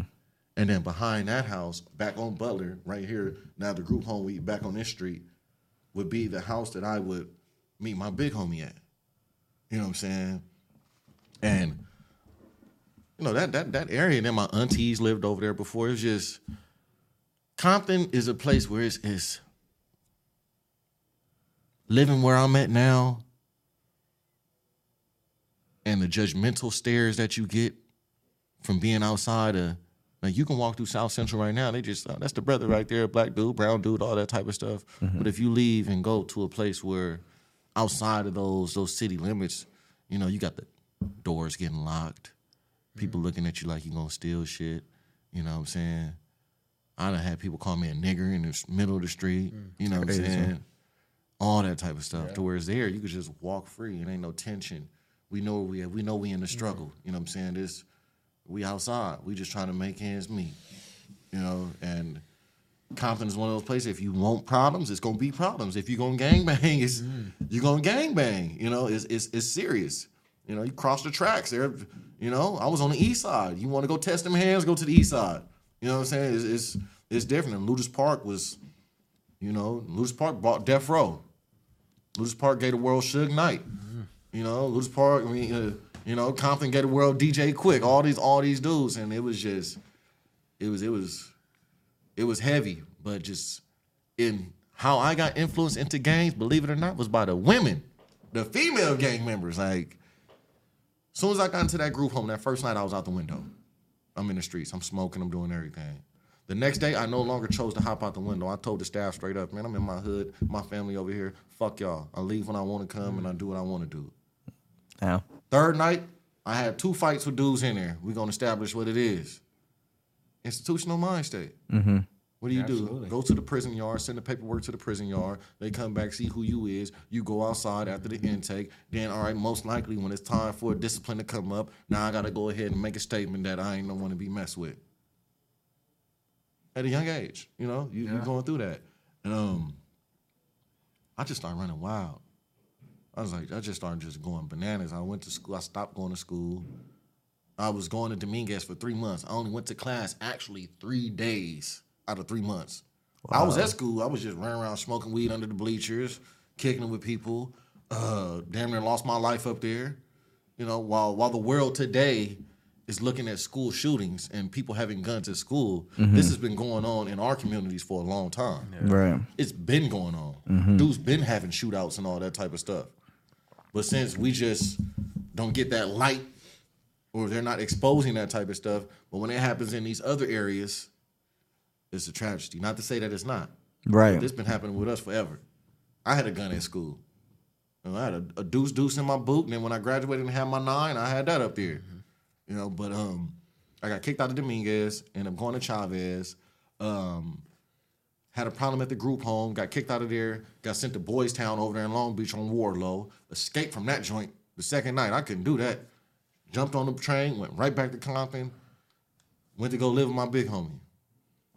But meeting this dude was something different. Like it wasn't the gang members never asked me to join the gang like everybody else was. Hmm. They never said come over here and put in work. They said, nah, go to school. It was weird. Like, man, the little group home kid. When the people at the group home couldn't control me, who would they call? The gang members. Hey, hey, Swift, come get him. Swap meet, come get him. Honcho, come get him. Lil Loke, come get him. All these dudes are brothers, might I say. You know what I'm saying? They gotta call the gangsters to come get me. And um, shit, I just I wanted to be like them, although they was telling me not to be like them. They told me slow. They, they just tell me slow down. You moving which, too which fast. is what uh, happens most of the time. You don't got to say it outright. As a young man, not having a male figure like that in your house, you tend to gravitate towards what you think that man should be. Right. You know, and that, Right. that's the image. Those were the images of what a motherfucker was supposed and to be And that's like. still that's know? still the identity crisis because you got to Yeah. look at it like if I see him, him, him coming to a household, or I see y'all on the streets, me not having a male figure in my life caused me to do this. The way that you talk, I take that. The way that he walks, I take that. The way that he eats, I take that. The way that he dresses, I take that. And I adopt all these different attitudes and mindsets instead of getting the nourishment that I needed from my for actual your family. character and your upbringing, right? So I got all these different things that they've adopted, and I've turned it into my own little thing to form who I thought I was. So um, just went through that, and then started getting heavier into the life. I started robbing dudes. I started going to Lynwood High. You know, go to Lynwood. You know, oh, use a square. I'm finna take that. You know, I'm turning into a predator now. You know what I'm saying? I'm going over here being reckless. I'm over here in enemies' hoods over there with guns. Mm. You know, it has been times where Crips done saved my life. A Crip done be like, bro, you tripping. You ain't even supposed to be over here. Like, you need to, these dudes finna come out here. I'm not from over here, but I know you, but you gotta go. Mm. I don't care, bro. Then I started doing drugs. I was sniffing cocaine. Sniffing cocaine and smoking sherm. 13, Before- 14 still. You know? 14 basically at this point. Yeah, so- about to be. Running around. Big my big homie used to come and get me out the streets. He used to come and find me. Man, give me the gun. First time I got like a real 17 shot. Uh, let me get this. I didn't even know how to load it. All I knew is I got these gloves, I got this gun. You know what I'm saying? All I gotta do is aim it. All I thought was aim it and pull the trigger. That's all I gotta do. That's all I thought. That's it. And dude, come on, man, give me this gun. He can't tell me not to have it, but at least he gonna show me how to use it. You know what I'm saying? You know the song. You know, Shorty's gonna be a thug. That's that's that's you know that's dudes really I- living I, that. feel like they probably knew that you were already. Not only that, you had more of a reason to, if anything, Yeah. than your average kid. You know what I mean? Where they're like, bro, this fool really don't got shit. He's a group home kid. He's really gonna live this shit out. You know? Right. So, Right. so either we we throw some input in it, or just let them fucking. So they would they would they had the gun. They would you know show you how to do it and all that. Yeah. But they'd take the clip. Now you can have a gun. and Nine times out of ten, you're scared the shit out of somebody because they ain't got one, especially at your age. Yeah. But we gonna take the clip because we know you're gonna do some stupid shit. You know what I'm saying? And then they they grandmother, you know, Irma Jean Patton. I swear this like my angel, the first. It's like when my grandma's died and she she came into my life and this lady tried to adopt me all these these these grandkids you got, all your sons is, is gangsters. And she seen me and she was like, you know, came in the house with my big homie one day. I used to get in trouble. She'd come down here.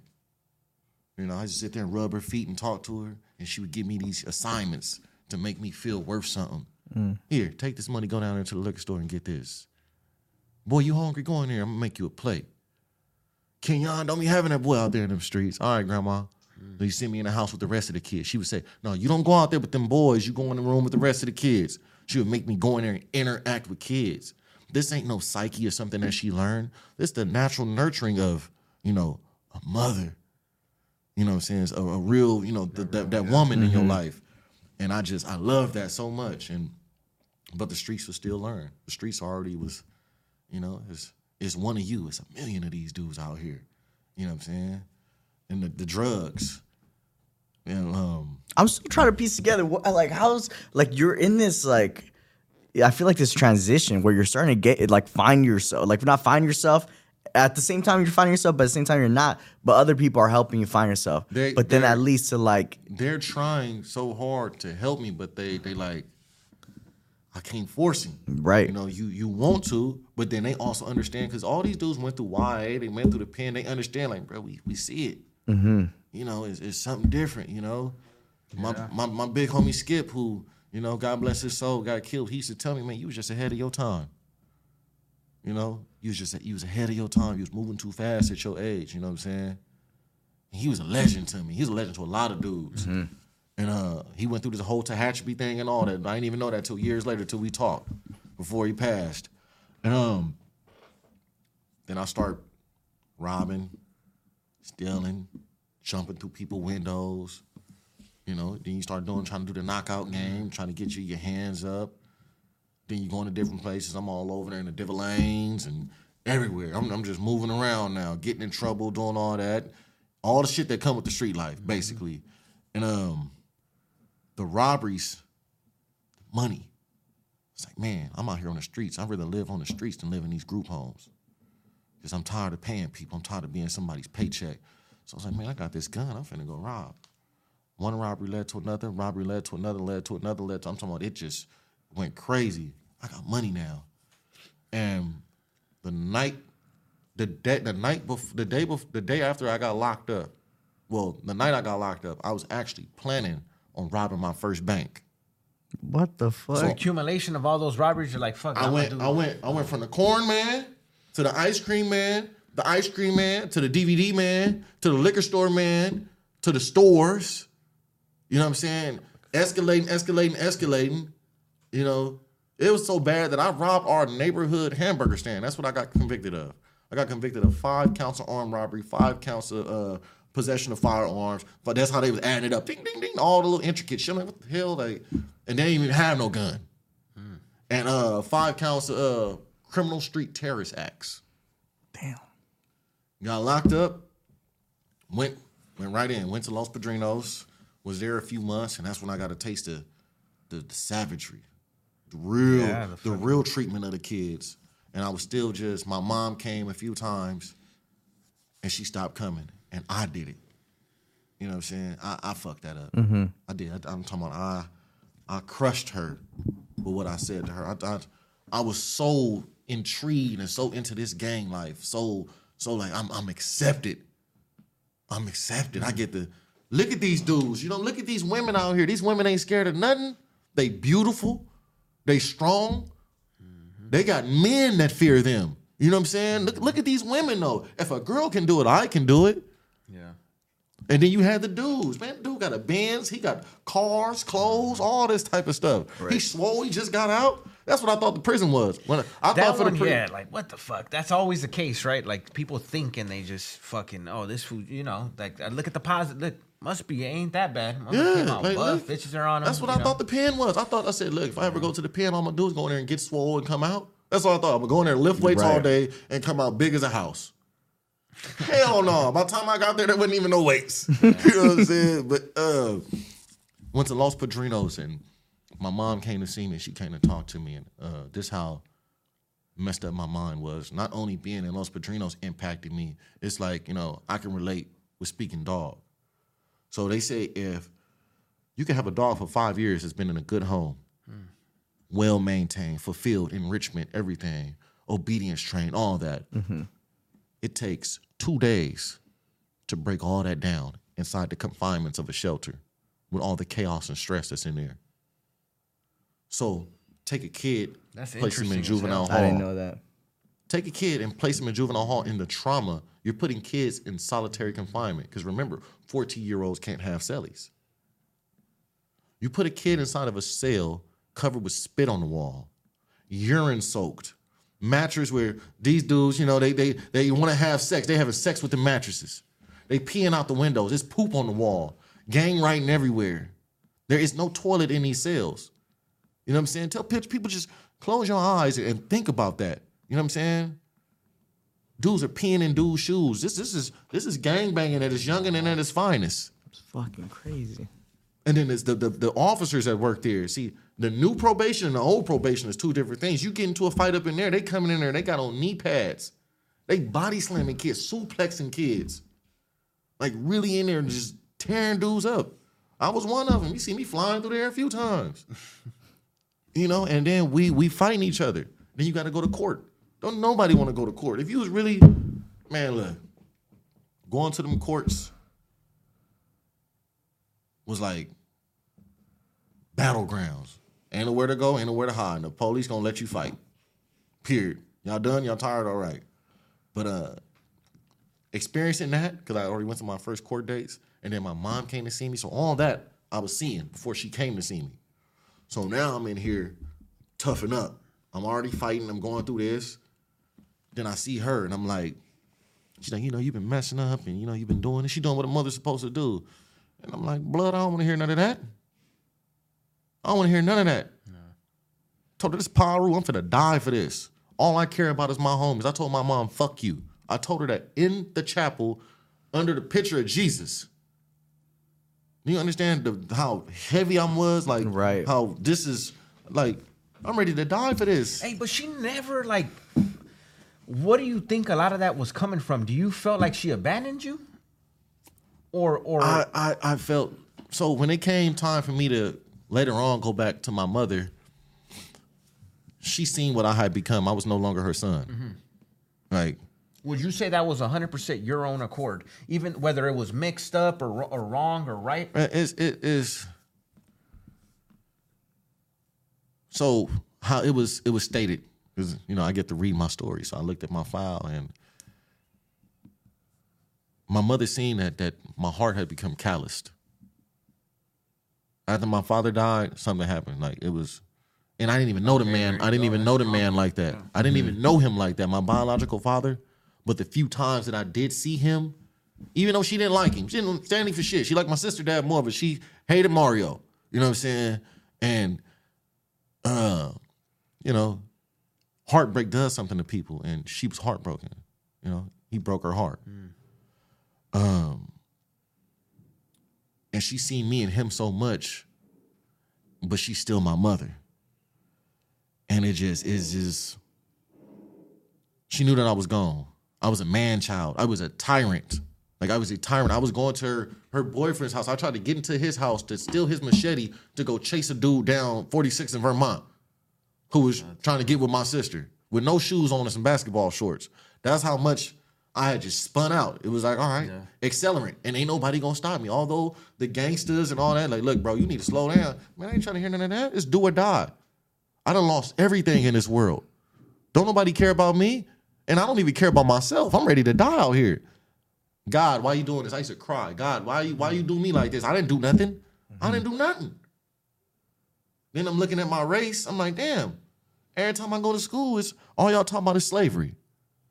Y'all ain't got nothing good to say about the black man. Y'all ain't got nothing good to say. Mm-hmm. You know what I'm saying? It's always this, this, that. You look at the TV, we always doing this, we always doing that. And then the racial aspect, you know what I'm saying? The closest thing to black is, is, is brown, and they don't even like us half ass. So it's like, what the fuck is really going on? So it's a self hatred, it's a self torturing that I'm doing to myself. I'm blocking everybody out. I'm in the corner fighting everybody. Mm. I'm the dog in the back of the shelter that you can't come get out. I'm pacing back and forth. All of, I, I don't trust you. I don't believe in people. It's, it's the trauma is, is is done.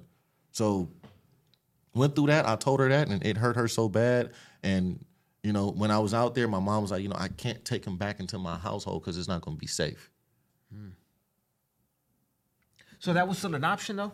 for her to take me back. Yes. At that point, I thought okay. No, when I, was on the streets before I got locked Okay, up. So I, you got- I ended okay. up reading my file and seeing that. Yeah. I pose a threat to my mother's household. That was after the fact though. When you seen that, Yeah. damn, because I get it. If that would have been right No, no, no. Actually, of I read it. the Actually, I read it while I lived in the Eight Trey Gangsters. Ah, that's on the streets. I read it because I got into it with the staff there, and she said, "I know why you act the way you act. Your mama don't even fucking want you." The lady told me that, but then later on, I ended up reading it again. But I read it in depth of what she was saying, and I was like, I was floored, but I was like, to this to today, I respect it, I understand it, and I know that comes from a point of love. Because sometimes you got to let go of the thing you love the most, just for it to come back to you in its rawest form. Right. You know what I'm saying? And um, and she got up and she walked out of there. I I, I- I broke my mother that day, I believe, because she got up and she walked out. She disappeared for about two years. She didn't say nothing. She, She disappeared. I, I changed her number and all that. Damn. I told, I, I'm talking about she didn't said stuff to me before. You know what I'm saying? And and and it took time for me to be in prison. And I apologized. He apologized to me. But it was shit that I said that was just you don't say that. Mm-hmm. And for a child to say that to his parent in front of a room of people, you know.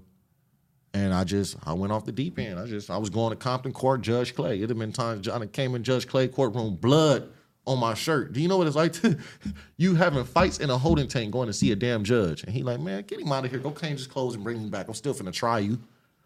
Then they said you're finna be tried as an adult. Or I'm gonna fight my fitness. So I went to fight my fitness. I was I got kicked out of um Los Padrinos. They would start putting me on um on special transport because I was fighting and, and stuff and breaking a do you window. to, like the compound. They something? put me in a compound. I was in Y unit.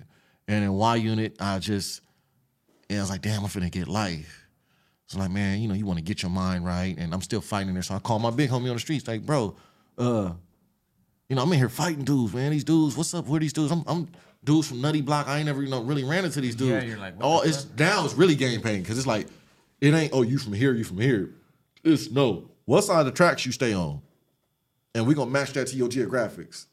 And then it's, I don't care if we don't beef. If our hoods never even shot at each other. You a blood? All right, that's your ass. You a crip? All right, that's your ass. You know what I'm saying? Or, you know, I didn't know what it, what 18th Street was at the time until one punched me in the head and we over there fighting.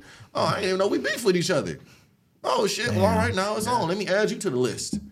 And then I call him and I'm like, man, he like, man, just stop gang banging up in there like that. I'm like, you don't understand. Like, I have to fight. You're like, man, like, man, they over here spitting in dudes' food, you know. dick bread. all Yeah, kinds they of giving shit. dudes dick bread. You know what I'm saying? These Crazy. dudes, Juvenile hall is a mind game. Dick it's, bread, It's what little the kids, just the fuck? wildest kids ever. What's the Wild West for the youth? I could see Yes. that. It's the Wild Man, West for it's- the it's- youth. and, it's, and in the compound, it's all these. I'm 14 years old, and these dudes is all older than me. I was one of the youngest kids in there, outside of uh, Dreamer from Canoga, and they had him all in the papers because he had a big ass case where there was Mm-hmm. just 14 year old giving 50 to life. Damn. and we all in the compound, 50 foot high gates. Everywhere we go, we got to be in shackles, escorted. You know, it's like, damn, we don't get to go outside and play. We got this big ass window. We see kids outside playing and stuff. Um, and then it came time for me to get tried as an adult. Judge Clay came out. He said, uh, we can no longer have you inside this, yada, yada, yada. No, I, I was kicked out of Sylmar. They said I was too aggressive towards staff and I was sent to Drake. So Los Angeles County Probation contracted out with the California Youth Authority for a one unit building inside Norwalk, SYCRCC, the Southern Youth Correction Reception mm. Center. And they had a building, one building that was completely covered off and tarped around. They had a bungalow inside this little tarped around thing where we went to school and we only stayed with our side. It was another side of the wing. We never went out. The visits came to us. They escorted their so it was like a shoot for kids. For the hall kids at that point, Yeah. because you're in YA, but it's still not technically Yeah, YA. you still going to court, over. and the sheriff just takes you to court and brings you back. And they take you in that little ass dog cage with no Mm-hmm. windows. Uh, since they had me on meds, I had to be in a solitary room with a camera and a light that stayed on twenty four seven. Damn. You know, it was a prison cell with just a light that stayed on, and they watched me twenty four seven. And you know, I started to see the tortures of YA, what they did to kids, bruh. What was it? Because the dudes across the fence were telling, yelling at y'all, and like, you No, know, no, no, whatever? no, no, no. We uh, didn't even uh. interact with those dudes. It was So you just couldn't even. It's just you. You already seeing- knew, that's the living- top. you starting to there. see you starting to like i'm already going to court and at the time we going to court we got we got dudes that's like 14 15 that got they got you know they shooting at the police already. So football numbers. Are yeah good. they they they i'm going to court. I'm in a holding tank. It's, and we in there squabbling. Like we in there mm-hmm. going editing that holding tank. You know i didn't got passes before where i went in there just been me and it been about 15 crips. And i just shit well, i'm gonna wait till the punches start going. I don't know how this gonna go. And it'd have been you know one dude from the other side that was like hey you know, we gonna, cause you ain't gonna walk out of this alive. This dudes with more fire in their heart than you. Fuck. 13, 14 years old having to deal with that shit. huh? You know, from 14, 15, 16. You know, So you fought your case in camp that long? no, I was in Sylmar that long. For from 14, 15, 16. At the age of 16, they transferred me over there to Drake in Norwalk, and then at hmm. 16, Still, still haven't been sentenced though. Still nope, fighting still fighting the case. Okay. So going, I'm going to adult court and juvenile court at the same time, and going to Monterey Park Department of Children and Family Services court. Fuck, dude. You're just fucking. So they just everywhere. bumping me around everywhere and all that shit. And the sheriff's just getting tired of my ass transporting and um going to court. I was seeing dudes taking deals. I'm seeing dudes like, all right, this dude taking this deal. The homie over here, he doing this. All right, he got attempted murder. So you trying to add up in your head. So should I take a Right, deal right. for this? All right, hey, what you got going on? You holler at the OGs in the county jail. Everybody want to be a fucking lawyer. just doing math. Yeah, You're I'm just trying just to- everybody yeah. wanna be a fucking lawyer. Isn't it, isn't it that that the worst when you uh you you're fighting whatever the fuck you're fighting and you hear the next man fighting something worse and he's like, oh shit, he got ten, so I must get five. Oh God! And You it never works out that way. like, That's you what like, yeah, I'm gonna go bro. in, you know, and this these are kids fighting That's for their life. That's the shit. I Yeah, swear, that's how- I would that's do some shit like that. process. For And then like- my mom, it was it was uh uh uh guy named Carlos Coronado that worked at Sylmar. Carlos Coronado and Ronald Rodriguez really was impactful because they wrote something to the courts because I was you know they started letting On me your clean. behalf? Yeah, they started letting me clean up. It was the supervisor Carlos Coronado that actually went and found my mom and got Hmm. her number. He did something some way somehow. I was the only kid that didn't get visits. That sucked. You know, I, I never got a visit, and they had the visits in the day room. So I used to just sit there and look out the window and watch, or I get on the bed and I didn't want to see it, so I just cover my head up and go to sleep during the whole visits. You know, so it was just it was just seeing that shit and going to court, and then going to YA. And my mom started to finally come see me again, and then it was in time for me to uh, take a deal, and I went in there and they, uh, and we were still having riots and all that. You know, it was it was you going through all that type of stuff. And at that time, the, the LA County Jail was rocking and rolling. So whatever happened in the LA County Jail, being that we was being tried as adults, word got passed back down, and we would go and and, and rock and roll too.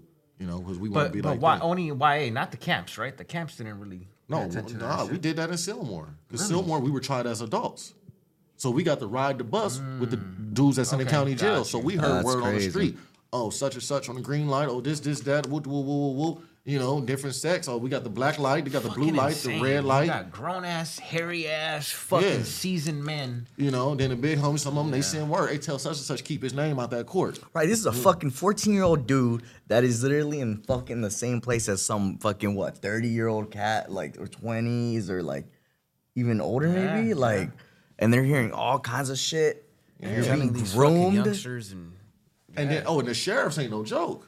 Bro, them sheriffs used to beat our ass. Sheriffs, I'm yeah. talking about, I done been thrown off the stairs, you know, and they open up the bus and y'all been back there talking loud or dudes back there trying to fight or you talk on the bus, man, them sheriffs wait till you get right there in them shackles. Mm-hmm. They'll put their foot on the shackle thing and push you forward, so you can't catch your feet. So you, your chain tightens up. You just bow face first, right there at the uh, the transportation what's depot. The, what's the first thing they tell you when you when you go upstate? They're like, don't these cops, there's fucking two cops that take you up there. They're notorious. They're known yeah, everywhere. don't- don't like, you- don't fucking talk because these fools are serious about that shit. Like those two exact cops. there. Anybody. Uh, yeah, I think Come there's only like there. five. It's a six man team. they even tell you that. It's They're like, you think you will you'll get it, but any prison you come, it's gonna be us on this bus taking you anywhere. Beat your ass. Yeah. Like this is yeah.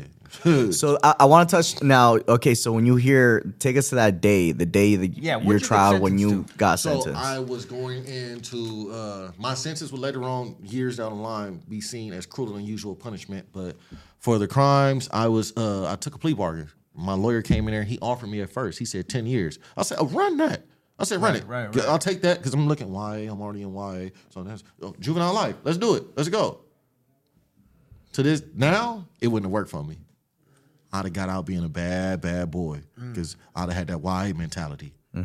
Fresh out of parole, locked up, swole. I'm tripping. I'm got tattoos. Mm-hmm. That's a and- recipe for a life sentence. exactly. Yeah. So um, I told him go in there and tell him that. So he goes in there. He talks to the DA. Shh. He comes back out. I guess he noticed how excited I was. The DA. No, my my public defender. Okay. Something about it. He, I guess he noticed like, oh, this dude's trying to jump on this shit. You know what I'm saying? Like he really eager about it. He came back out. and was like, yeah, DA changed his mind. He said, uh, he's only going to give you offer you a deal of 17 years, two strikes, and if you don't take it, he'll take you to trial. He knows you're going to lose. You're going to get 50 to life. Fuck. Yeah, and I'm 16. I'm like, damn. Like, I ain't got nobody. Not nobody. even fucking knowing what two strikes was my fault. Yeah. How how detrimental that can be. Yeah. man, my mama back there, and they're like, man, you know, go ask my mama. She's like, she's like, you know, life. She look at me, she's like, life, forever. Shit, I'm looking at 17 years, like That Life. life. forever. You know, and I'd already been down, so they sent me back down to Clay to explain to him what was going on because they try to keep tabs. And I go off on the judge. I tell him, man, fuck you. You know what I'm saying? He's a piece of shit, you bitch ass motherfucker. I told him you just sent your kid to jail. You just sent your son to jail. You know what I'm saying? What's gonna happen if I, you know, something happened to me in there? You know what I'm saying? You just did that. This on your heart. You know what I'm saying? You's a bitch. Grab the chair, try to throw the chair. Sheriffs tackle me. I'm going to hold and take, break all the windows. You know, hand bleeding. They take me back down there. I tell them, give me the deal. And take no, take me back up to the uh, Judge Lou or whoever the other dude was. I said, I'll, I'll take the deal. You know, took the deal. Um, didn't get no paperwork. They didn't give me no paperwork. Uh, end up going to um, going back to Sylmar Juvenile Hall. They sent me back to the halls from YA. Oh, I wouldn't terrorize that shit. Yeah, it was like They they sent me up to Z and locked me up with Harris. Harris wouldn't let me out. Harris said, "You from YA? I know what comes with YA. You finna, you're not finna tear my fucking building up. I know you don't care no more. I know you don't care." So they locked me up in the back. You know where they had the camera rooms. They put me back there with Skippy's ass. You know what I'm saying? I was back there with them until transport came to take me back to YA. And then I went to Norwalk. I went to uh, went to Mainline. They um they uh, uh, had me there. Didn't have no fights. Everything was cool. That's just reception. So like, where you sending me? They sent me all the way to Ione, California, Stockton, to Preston. What's up? Okay, Preston. Which I, I've never been in Y, but I you hear these stories of all the, these places, Right. Preston, Nelles, and fucking you know They- Norwalk they- and Why is so Robles and why is so bad? You see how they, they close these prisons down and they, they turn them into like level one yards. Why is so bad? They close them places down. They don't even let nobody go there no more.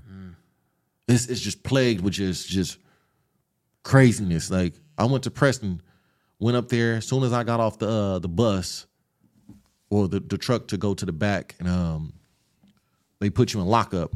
So I get there, and they're like, "Yeah, we just had a riot today," and within me saying that, the doors popped open. Woof, all the doors opened up, and dudes was out fighting each other. And I'm like, "What the fuck is this?" you didn't even get no word, nothing. You the power went out on. in the building because they have, was having power outages up there. The doors opened up, and dudes just ran out fighting each other, and they got all officers trying to run to close the door because they got dudes that's I didn't know that there was a such thing as a northerner. So you got the Northerners, Oh, you got the. Bloods, you got the Crips, you got the Bay Areas, you got the Fresnos. Well, they they weren't even allowed up there. You got all these organizations and young dudes. Like these dudes is huge.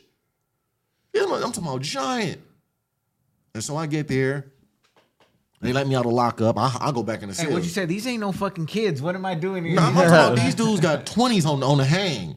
16, 17, 18, and they all the way up in it's just it's waste. They up in there pumping pig iron. They eating all that good food. They they working. They got all the mechanic shops. They had all the trades that you could possibly think of there. But it's it's, it's fight night all the time. So they called uh gang coordinators. This is how the mind stayed in there. Gang coordinators come. They pulled me over there. I'm like, what the fuck is this? Talk to no goddamn police. What the hell? They say, uh, where you from? I'm like, I'm from Lueders Park. What is it? Piru. Okay. Uh, so we're gonna tell you this. Piru's on walk the line here. What? What year was this? 2000 something? This was uh 2006, 2000, 2007. So when they say they don't walk the line here, that means they, they're not even in this. Piru's not allowed to. So I had homies that went up there before, you know, and they didn't. They went and did a lot of shit. You know, they went up there with gang tats and you know eye busters. You know, you know all that stuff that come with that. And they they was rocking and rolling for a long time. But once they left, other dudes took over, and my true, you know, certain few dudes that went up there, they was just trying to smash him or they kick him out of the facility. You know, if you was a mark, you was a mark, and that's what they was trying to test me. Mm-hmm. Oh, you know, you can bang your hood, but you can't bang Piru. What the fuck that is? Like, That's not how it works. so I told him, I said, all right. So I went out there. And the first fight I got into, it wasn't, you know, you can, they ask you, do you play the games there? No, no. Who, who who asked you that? The inmates? Yeah, The- they the come up to you, yeah, you know, dude walk to me like, hey, you play the games? I'm like, what? The shooting games, the gladiator games. Uh, like shooting in your neighborhood? Or No, no, no. There's certain, like, if I go like this and I see you walking from way over there and I go like that, I mean, I said, fuck your dead homies. If I see you walking across the track and I went like that, you got to meet me halfway. If I see a dude over there, I say, hey, tell old boy I slugged him. I'm basically saying just fuck your whole organization. And, and you didn't even know these fucking That's things. You're fucking- learning you know as you go. that. at this Crazy. Yeah, you, they they lace you like if dude say this, a dude say this, um, and YA breeds impulsivity over thinking. You have four seconds if somebody disrespects you to attack that person. If you don't do it within four seconds, you're deemed, you know, Hispanics say leva, black say, you know, you you bullshit or whatever it is, and then they tell you go find a daddy. You under somebody's guns. You need to have protection. So this person, you have to pay them every week or every canteen or whatever money that you have in order for dudes to stay off, uh, to stay off, you know, from getting on you, you know. And they're called cases. And within there, if a case get out of line, dudes a case bash him. Oh man, go get his daddy. You know, it's this weird shit like that, like weird as fuck, like daddy, like, like in Yeah. that system. Yeah. And and that has to it's so demeaning, I'm imagining, because you're a little thug, you're coming up there thinking you the shit, and now that happens to you because you realize, holy shit, there's some real motherfuckers in here Like- and it keeps getting higher and higher. and yeah, higher, like you know? had like dudes, like Yeah. I just Oh, man. coming through an era where it was like, man, like there was some names coming through there, like, you know, that was it was that phase at the time, like, and um, they they had they asked you like you play the games. I'm like, all right, you know, I don't play the games. So at this way, you can choose. I'm like, I don't play the games, you know. And Is then- that isn't that frowned upon though? nah? You just I don't play the bullshit politics. Okay. But up here they had some stuff going on where it was like uh uh the the the what was it the C thirteen and B fourteen. So the Crips and the, and, the, and the Crips and the essays was, was good, and the Bloods and the Northerners was no the Northerners and the essays. I mean the, the Northerners and the, uh, uh, the Crips was good, and the Bloods and the Southsiders was good. It's kind of trippy, huh? So, and then you had your your Ronflies. So, say this: we can be from totally different places, but if you my Ronfly, and when you get off the bus there, if you play the games, they send you a list. So you can have a 15 man list, and you got to fight all these dudes within the next few days. What You know the what I'm saying? fuck? And yeah, the homie just sent you a list up over there. You got to get down with all these dudes. So I can fight all these dudes, and on the 15th person, I fight him. He send me another list. Well, these are all my round flies. Now you got to get at them now. So you better have, go ahead and got you some dudes on your team so y'all can fight. So eventually, what happens is we just have one big ass ride. Like I seen a dude just fly. I was walking through the school, dude just flew, flew. Dude, Yeah. talking about dude from 18th Street grabbed this dude, big ass dude, Motherf- and just grabbed this dude, launched him through the uh, auto mechanic shop window. Never seen. I'm talking. It's like, is this tombstone around this motherfucker? Like these dudes is It's crazy. Right, right. Fucking crazy, yo. And then Wild West in there for and it's a prison. Like it's a prison. You hear you hear the uh, them the shooting range in the back because they got the shooting range because this is now Department of Corrections. Um, they got the castle at the top of the hill. They got the psych ward in the back. You know what I'm saying? And then my first fight that I had there was wasn't even with with one of my enemies. It was with a blood from Oak Park. You know, because there was only one other Piru that came, and he was from Sacramento. My boy Mini Mo, and they they was trying to run him. It's- Oak Park was so goddamn deep up there. This these this one of the biggest hoods in, in, in Sacramento. I knew nothing about Sacramento, nothing, and they was just running my boy. But he was fighting. And I said, Nah, you know, from Piru. You know what I'm saying? We it's all right. We gonna make some noise. So I called the biggest dude out. Bro, we got to get down on the side of the building. Were, were they uh, surprised? They're like, where did this fool come out of? Yeah, I'm, I told the homie it don't matter if you from Sacramento or if you from from from you know if we talking the language I'm from Bompton, nigga. We it is what it is. P funk, and um went through that. Dude beat the shit out of me. So I'm gonna slice my eye open, lump my head up, nose turned this way, and then I'm doing it on the side of the building so I don't have to get caught because I don't want write ups. At this time, I was caring about write ups. And they uh it's time for us to go in. And the police like, all right, everybody in the dorms, you can't wear no clothes except for boxers and shower shoes. And they make you squat and cough before you go inside the dorms at night. And uh, I go in there like, man, what the fuck you got going on? I'm like, nothing, I fell off the bed. You know? They're like, all right. Damn. So then the next day they call me to the gym. And go to the gym, they want you to play basketball. I didn't know the spin up. The the the the the inmates. The, No, the staff oh, called the me. Staff. Okay. Like, hey, they get on the phone. Hey, such and such. Hey, you want to go play basketball in the gym? I don't even like basketball. So I go over there to the gym. We go, and uh, I get in there. I'm like, ain't nobody playing basketball. So you got all the Crips over here. They got a big old circle. Um, you got the Northerners over here. They got a circle, and you got you know Bloods over here. And um, see this big ass dude get off the weights. He get up, and I'm like, man, that's a staff. Uh, The police that called me over there.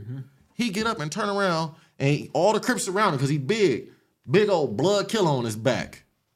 So he like, hey, so you know, As know, a staff, huh? yeah, This is from Garden Block what I'm Crip, tripping out, bro. from So Garden Block Crip. the staff hit you up to get to go to the So basketball his little the court. Crips went and got at him. You know what I'm saying? These the games that they playing here. This is this is perfectly legal. They like, you know, you got dirty cops and you got good cops. The good cops like y'all gonna fight on your own. Y'all gonna do. Then you got some that's like, you know, if y'all want to get down, we gonna, you know, do it over here. In some places they ask you like, you want a long fight or a short fight. You know what I'm saying? How long you want it to be? When I tell you to get down, get down, so you don't get maced. You know, they they know this is it. This is the jungle. They gonna do what they gonna do. Um, and the man, uh, the uh, he over there like, yeah, oh boy, want to get down with you over there. So it's a dude. We go over there and get down. Then another dude called me out like, yeah, he want to. You get were down. still you were still fucked up. Right, from that's yeah, what I'm I was thinking still too. healing. Yeah, And you still had to do what you yeah, do. my jaw was still swollen over here. I mean, if you look closely, this shit ain't aligned right. Like it lean this way, and my jaw, you Lucky know, you can't even tell. you know what I'm saying? That shit, I see it. You know what I'm yeah. saying? Like fuck. Um, and we fighting, and it, it, it go on. Then the next fight go on. Then the next fight go on. And then uh, the big dude that I got down with on the side of the building, his little homie was there. So I'm like, you know, I'm. I'm pumped up. No, I'm pumped. I call him out. Like, man, tell dude that was popping all that shit the other day about getting down with the homie. We can get down now. Like, I want to fight. So this is like a whole fighting sesh going It's on the gym. on the, the fuck, gym is in the airplane gym hangar, right now. and it's all the weights in there, and dudes is fighting underneath the uh, the thing so the camera don't pick it up. And you know, It's a tournament. It sounds like a all fucking all a factions, tournament. You know, the Northerners over there. You got two of them over here keeping lookout over here. You got a couple Crips over here. Dudes keeping lookout. Ain't such and such coming, and it's a battle royale. You know, and and and you know the neighborhoods over here getting down with the gangsters. They do their little rumble. We dudes is, you know, they clapping it up. You you seeing fucking you watching warriors being built. Um, it's gladiator school. fucking gladiator school, Yeah, that, that mindset is is is is is crazy, and um, I just kept getting into stuff. How's that? And, and the, the big dude, the dude that I fought, the biggest dude, and this was his younger homie, like, yeah, yeah, yeah, all that. And I'm like, yeah, we finna fight. And he like, oh, I got a visit. I said, nah, fuck your visit. We finna fight. I just fought all these motherfucking dudes. And big dude came over, was like, man, he don't want that with you. He said, go to your visit. He's like, don't even do little bro like that. He don't want that with you. So does that mean that he gets dropped now? Nah, he just know he just a, a, a trash talking ass dude who running around this big ass dude. Oh shit! So that was enough for him, huh? That was- Right. Big homie. So as I kept getting into fights and stuff, um, and the staff starting to see my face being more fucked up and shit. And I'm- Same day though, same little incident, same yeah, one that, that, one day. So I had that, that that with the big dude that first Yeah, yeah, day, and then the- then line the 'em next the, the next three days, I was called to the gym. Then that happened, and then I was running around healing, you know, and then Mm-hmm. still getting into shit. And then I'm like, are the homies still fighting? So I told them dudes, hey, send me the rest of his list while he in lockup. I'm gonna catch all his fades while he locked up over there. And uh, you're catching fades for other people. You're not finna run my homie? That's I'm wild. gonna catch him. If, if he got six fights, you're not finna fight all these six dudes by yourself, bro. I'm gonna cover at least three. You know what I'm saying? You're not finna just nah. fucking nuts. Like thinking about like the That's what I'm saying. Yeah. Like, bro, you were really catching house with I seen- when I everybody seen This little young dude from Brims. I seen this young dude catch 30 fades. I kid you not, in one night. And I'm talking about And nobody stepped up. That's kind of fucking crazy. the lot homie. uh, This, this, you know, this dude. Uh, not even on no gang stuff, bro. It was a dude there that was his friend, and that coward ass dude just let that dude, that young dude. This dude was 16, 17. This dude, 14 years old, in there getting pummeled. I'm talking about the police. He, he moved to the cottage where all them dudes is at. They purposely put him over there because he was a little itty bitty dude. I was gonna say that you, you it has to be something crazy for you to get ran like that, no? Nah, they just where you from? Oh, we enemies. All right, it's a bunch of dudes here. So they put him in the wrong. you know, fucking if, place. if you from a certain gang in LA, like let's say Brims, Blackstones, Catch Athens Parks, and all that, they automatically beef with neighborhood. These are the biggest gangs right here in those areas. Where are all these dudes at? In jail. That's where we all meet at. Society's boiling pot. You know what I'm saying? there you go. and uh, it's it's just war. So he had all that stuff, and these dudes coming out with Franklin gloves on. You know what I'm saying? In the middle, they call it the ring. They got tape on the ground, and they say, "Hey, go to the ring." So everybody that's not fighting right now, you got to stand outside. That's the at the gym. No, it's inside the building now. Oh, shit. They, they running phase in the building too. So he just over there just fighting. So you're in YA. The accumulation of this shit is uh pretty much you're becoming way more seasoned to to this whole fucking environment. Right. Um, at one, so you you do your whole up to 18 in there. At what point do you get So, uh, when you go to prison? At 16, was 16, 17 there. See how little all that shit happened in those little Yeah. bits of time. So It's at fucking 16, crazy. I ended up being the last person. It was me and another dude. I ended up being the last person at Paso Robles, closed that facility down. They then transferred me to YTS. So now I'm with the big dogs. And that's the grown men, right? That's yeah, that's, that's that's that's where they say when you reach that peak, you go to YTS. That's like Was the adult white. Uh, I don't know. Yeah. So um, YTS is either you're extremely violent, they put you there, and once you turn 18 to 25, you're there. That's That's still YA though. Yes, right? but it is, but it is, top level YA. Like is when it comes to the California Youth Authority, that's Pelican Bay. Gotcha. You know what I'm saying? And for you, was it for any particular reason, or was the Uh, 18 part? well, being that I couldn't be at, oh snap, oh, that's my fault. being that I couldn't uh, be at other facilities because of my risk level and how much time that I had, I couldn't be at those facilities. So that's the only place that could house me. So and that's where the Tehachapi program actually ended up there in uh, YTS. So we were, they had one hallway with us, and it was just us there. And uh, remember, I had been to all these other YAs, and I was getting ran. Right, you know what I'm saying? So now that I get here, all my homies are here because we didn't all been through the bullshit. So it's like, all right, I'm in my backyard now. You know, we y'all want to play, you know. And uh, as soon as we get off the bus, and they were transporting us. You just hear on the radio, uh, we got a 10 on 10, we got a 10 on 10. And it was just, it's so much political stuff. Like, you had buildings where it was like essay on essay over power, uh, blood on blood over power. Like, they had their own gangs in there. Like, So this was more straight up like prison. yeah, it was more straight up prison, and it was like the LA's and the Orange County dudes is getting into it. So they'd go out there 10 on 10 with razors and shanks and be out there on a, a small yard that's like a little bit more than half of this and be out there just slicing each other and cutting on each other. A fucking yard, barely. Are you serious? Like, yeah, a little itty bitty yard. They had the lockup. It was called the Rock. And uh, you know, you had buildings where inmates were reaching into the thing and popping the doors, and all the doors fly open, and there's riots. Certain rules didn't apply that apply in the pen. And why? They're they start riots in the visiting room. Don't give a fuck who's there. Yeah, it's it's, it's, it's get it how you live. Just, Holy just shit. fuck it, and then Hey, so, so real question. So now thinking back on that, do you think that that is something necessary to house those type of individuals, or what? What other alternative would have been uh, dope to see now in man, retrospect? and, and look at how they how they did that, bro. First off, staffing. Get get rid of the, the there we staff. go. Get Okay. get all of them. I'm talking about top to bottom. That that's done. That's rotten. That's cancerous. and the only way to get rid of cancer is to burn it at the at the end, you know, Mm-hmm. and probably pack some pack some salt on top of that so it don't grow ever again. Because they they they they allowed it to happen. How can you as an adult sit here? How can out. you sit here and watch this kid be raped by all these men and not do shit? How can you sit here and watch this kid sell this other kid and put him way. in the, man, dudes are selling dudes in there. What the fuck? Hey man, I don't want this dude no more, man. He ain't bringing in no money. You know, them dudes over there, you know, they they might want him, you know. Hey, what he look like? Oh, all right. Fucking crazy, man. You know what I'm saying? What you want for him? Give me about three cases of soups and, and this, Three that, and the other. of soup. So you got this dude fuck? standing in the corner in the day room. You know what I'm saying? He's standing in the corner. Damn, I don't feel like reaching for the remote. Hey man, go get that remote. Go turn the TV. Now go back to the corner. Iron my clothes. Do this, this, this, that, and the other. You, and you know what's fucked up about that is uh, I'm sure that you run in Some cats probably not even knowing that they're fucking up by doing that. They're probably like, all right, I'll go change it. I ain't tripping. Not knowing that they're just getting Exactly. demeaned. you and it's know? just, But- it's just a. Like they're just, fo- they're just following an OG, or they're or just like a big yeah, bro. little do Like know And they're- you see, it, Yeah. it's been generation, generation, generation. Like I ran into dudes that got in the pen was like, you know, this was, and the staff they glorified it. Like you go inside the gang unit's office, and they call you in there, the gang coordinator. Oh, this is that and the other, and they try to have you like go out and try to have uh, meetings with your rival gang members. Like, look, are y'all gonna fight? If not, we're gonna have to take you out of the program, take you out of the program, and just deem you solitary.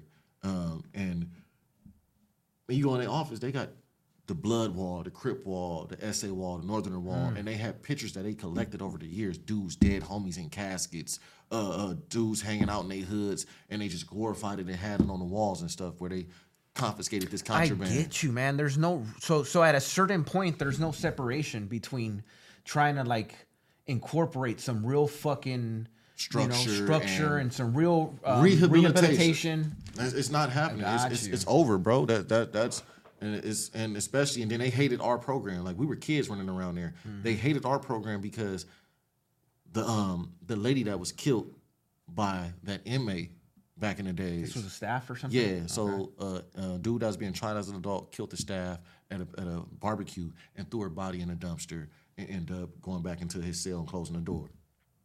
No, no, no. Fuck. And from then on, they just they hated every single person that came through there that was tried as an adult. So I went through YA, 18th birthday. My birthday gift was being driven around the corner to Chino.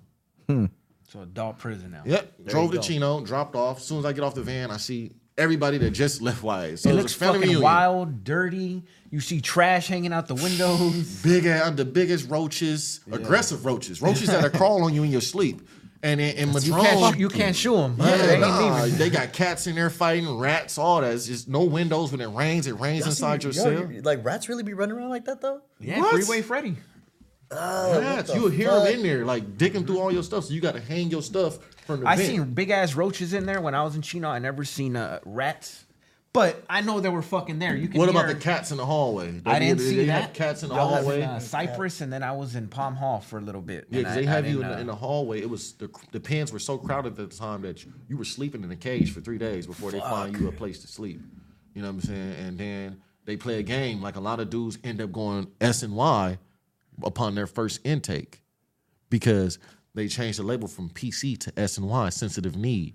So when you walk through Chino, they have you in a long line with all the dudes that get off the bus. And you go through this gate, and it's two yards right here. And they ask the dude, GP or S and Y? Sensitive need. So I'm standing there, so I asked the dude from Pomona in front of me, like, hey, OG, uh, what's GP? He like, you want to go GP? Don't go to that over there. What's that? He said, all them dudes PC. I was like, all right. That, that's You so really what, make what your year was this? this is 2007, into 2007, 2008. Damn, so this was already going on at Yeah. this time, huh? They- So you're telling me that you, as soon as you get off a, like a bus, you're already given you're given that choice right then and there Yeah. in a fucking line. You're Yeah. going this way, going this way. You have to make that decision And like then that. as a kid, you don't know like that's well for me that would have been like detrimental to my career that I was having Right. as as a game. member. You're right. Not next not year not, is not that- being exposed to it, and not having any idea. You could have easily just said, "I don't fucking know. I'll go this way or whatever." Mm-hmm. Right? And not that it it matters, and because we're in the fucking real world now Yeah. or whatever. But like you said, when you're living that life, and, Oh, you- and then you- it was the know. other effect of this. Like, um, if they would have said, "Hey, there's rapists over there, don't go," like Mm-hmm. that's I I I can't be around that. Yeah, that would have been different. You know, I, I, don't, I don't, I don't do that. You touch kids, you do all this. I, nah, nah, nah. You abusing, hurting women. Nah, I don't want to be around that. I'd rather be over here with these dudes any day than be around that weird shit right there. You know, I don't respect it. I don't condone it. That's not, that's, that's not it. You know, and um, was in Madrone, had my first incident. You know, we went in the kitchen and, and we had a melee in there, and that's when I found out what a block gun was. What about Block finding out like you can't really be getting into it like that? Oh, so it was the yard time, like the different sects, and and you got to be over here. You can't cross this line, or you can't say nothing to that. And then you're just fresh out of YA, so you looking over like, man, this dude got tattoos, and I ain't feeling. Man, I've been wanting to beat you up for about six months. You've been over there in lockup. Now I finally see you, and that that impulse thing kicks in. You know what I'm saying? But unfortunately enough, I wasn't able to. You know, I was able to stay away from that, and um. But we just we had a melee in the kitchen, man. It just it went up and and you know they shot that block. I didn't know what that thing was. I was like, what is that? It's a bean bag. They're like, no, that's harder than a bean bag. That's like a a, a, a rock, a dense rock yeah. being launched, and it's close range. So they don't have gun towers on lower levels. So they come to the kitchen and there's a slot right there. I thought it was like a phone booth slot, but they open that slot and they put the 44 uh, launcher in there, non-lethal round, and they just start popping shots off at each one of those, and that shit ricochets and all that. What the fuck? They have a little slot. They just put Yeah, that shit I've seen. through. I've heard stories of dudes like fucking losing their eyes or something Yeah. just off a ricochet. That's how hard that shit hits. So imagine getting hit full force with that. Fuck. And um, they had just started the program for juveniles. Like, all right, the, the juveniles being able to go to level threes, I didn't fit the build because all the stuff that I had accumulated in YA boosted my points up. So you were automatically a level four. I was automatically level four. How many points? It had to been a hundred and something with that YA shit. Uh, yeah, it was Right? yeah way up there. 100, 164. There you go, I remember yeah. 164. You had to have what to be on the level three? Six- 54 or Yeah. something. So Damn. Sometime soon. Yeah. So every what year to two years, you go to a committee to go for a transfer, but you had to be dropped down what six points? The max they could drop you is I six points with the job, yeah. and it was four without a job. So I got hundred and some points, and I got to get down to fifty, and I'm going to a level four prison yard. Oh, shit, I'm that's never going to make it. That's the reason why they changed that whole thing. Like Mm-hmm. you, you, you're not gonna let these dudes win or try to be successful, and um, they put me up for Pelican Bay. But on the day of that I was supposed to go, you know, you never know at the end of the transfer. On my paper, it said Pelican Bay to Tehachapi. Uh, and then when I got on the bus, I ended up, they stopped at Tehachapi, and that's my first time ever seeing an actual prison prison. And driving up there, like, mountains and you shit. know, when you look at it, it's like, damn, concrete, just concrete, steel, mm-hmm. it's gloomy, just the look of the COs, nobody smiling. It's just like, it's like, it's you, you just, you know, the dudes on the bus, you see these dudes, you know, you got the, they got the, the, the, the, the tats, like this whole face is tatted. You know what I'm saying? And, and they're like strangers because then it's people from fucking everywhere. And you're Right. like, Right. bro, I never seen these people you like know, that. and the you know? seriousness of it, like when they greet each other, like, ooh, you like, damn, like, what the fuck? And I got to New Delano and uh, went there, and it was a test immediate. New Delano, 18, fresh out of YA, Yeah, skinny, been busted since 14. Face. Yeah, skinny man, dude. you know, and I was scared. And they brought me in there, and the dude seen me like, oh, I seen that dude. My celly that was going to be my celly walked right past me. How the game starts. They called him up there because you know he was one of our top dogs, and they're like, well, we're gonna put this youngster in there from Y in there with you. Like, eh, all right. Nobody likes Y babies, but he was a Y baby, but he just was. Okay. He had went to Pelican Bay when they were still sending dudes to prison, so he went there at Pelican Bay when he was 16. Damn, that's young. Um, yeah That's nuts. when they were just phasing out of the cigarette thing, you know, you know. So uh, he walked past me. He's on the yard, like, hey, you know, he tells me this later, like, yeah, I told the homies to let you find your way home. So they open up the gate and they close it. Mm, pff. You go in building uh four. And then I'm looking around and I go the uh I go the wrong way on the track. I go the opposite, but you're supposed to go clockwise. And I walk around, I go past the uh, the whites, the Asians, Southsiders, you know, the, uh, the the Northerners, Bay Areas. Get over there, they go to didn't know these were the Bloods. Walk past them. I go around the track. Some dudes like, hey, uh, you know, you lost? Follow the track, homie. You know, we don't go against the track. Follow the track, fool. I'm like, all right. And I get over and I walk up, like, you know, whoop, whoop, whoop, such and such, and yada yada yada. Like, all right, homies want to holler at you over there. Dude walked up to me. He's like, all right, I'm, you know, you know, you look like a crip. You know what I'm saying? Yeah. and, and they don't understand that you're coming from YA, and a lot of the times they're YA coming from YA. They're called crash dummies. Yeah. because they're impulsive. Mm-hmm. So somebody even telling you to go the other way, most YA babies. A lot of I hear stories where they would have crashed out. Yeah, get or off. even him telling you that you would Yeah, have just you'd- socked some fool. I in the could see middle of that, yeah. but that doesn't happen. You're not. You can't do that in, in Right. prison. Mm-hmm. So it's a hard fucking. And I had just off the bus with just one of my one of my guys. Like he stopped banging in R and R. Oh, man. Soon as he left YA, as soon as he left YA, and we got to New Delano and R and R. We in there, it's, it's dudes, and I'm meeting dudes. You know, this. I'm like, what's up, homie? Oh, I'm such and such. You know, I'm such and such. Like, where you going? Oh, I'm going back to court. Oh, what you going to court for? Attempted murder on the police. Fuck? Where you do that? Oh, I just, you know, I stabbed a cop on the yard. Me and the homie bust on the police. I'm like, damn, they stabbing police? The fuck? So the homie, they ask him where. I tell him, you know, Lueders Park. They ask him. He like, oh, I don't bang. I said, nigga, you, man, the homie bang. Bro, what the fuck you doing, bro? Like, nah, nah, like, you tripping. You That's kind of crazy. He made it through YA and stopped at a okay. You know, he. It's good for him. Yeah, Fuck but know, it is what no, it he is. came. He came back in. Okay. You know what I'm saying? He came back in after, after that. Like, you know, dude seemed like, where you from? And he got brought over there, but his You're like, homie- nah, you Yeah. Like, what the fuck, fool? Like, nah, hell no. Um, and so I ended up going in the cell with this dude. Now, Real quick though, when you went back, eh, when the guy came up to you, he said you look like a Crip. Yeah. How do you know you look like a Crip though? Like, how does someone identify like that? Were you wearing colors? Or because he said he was like, you know, the way that you carried yourself, or you know, he was like the way you walked.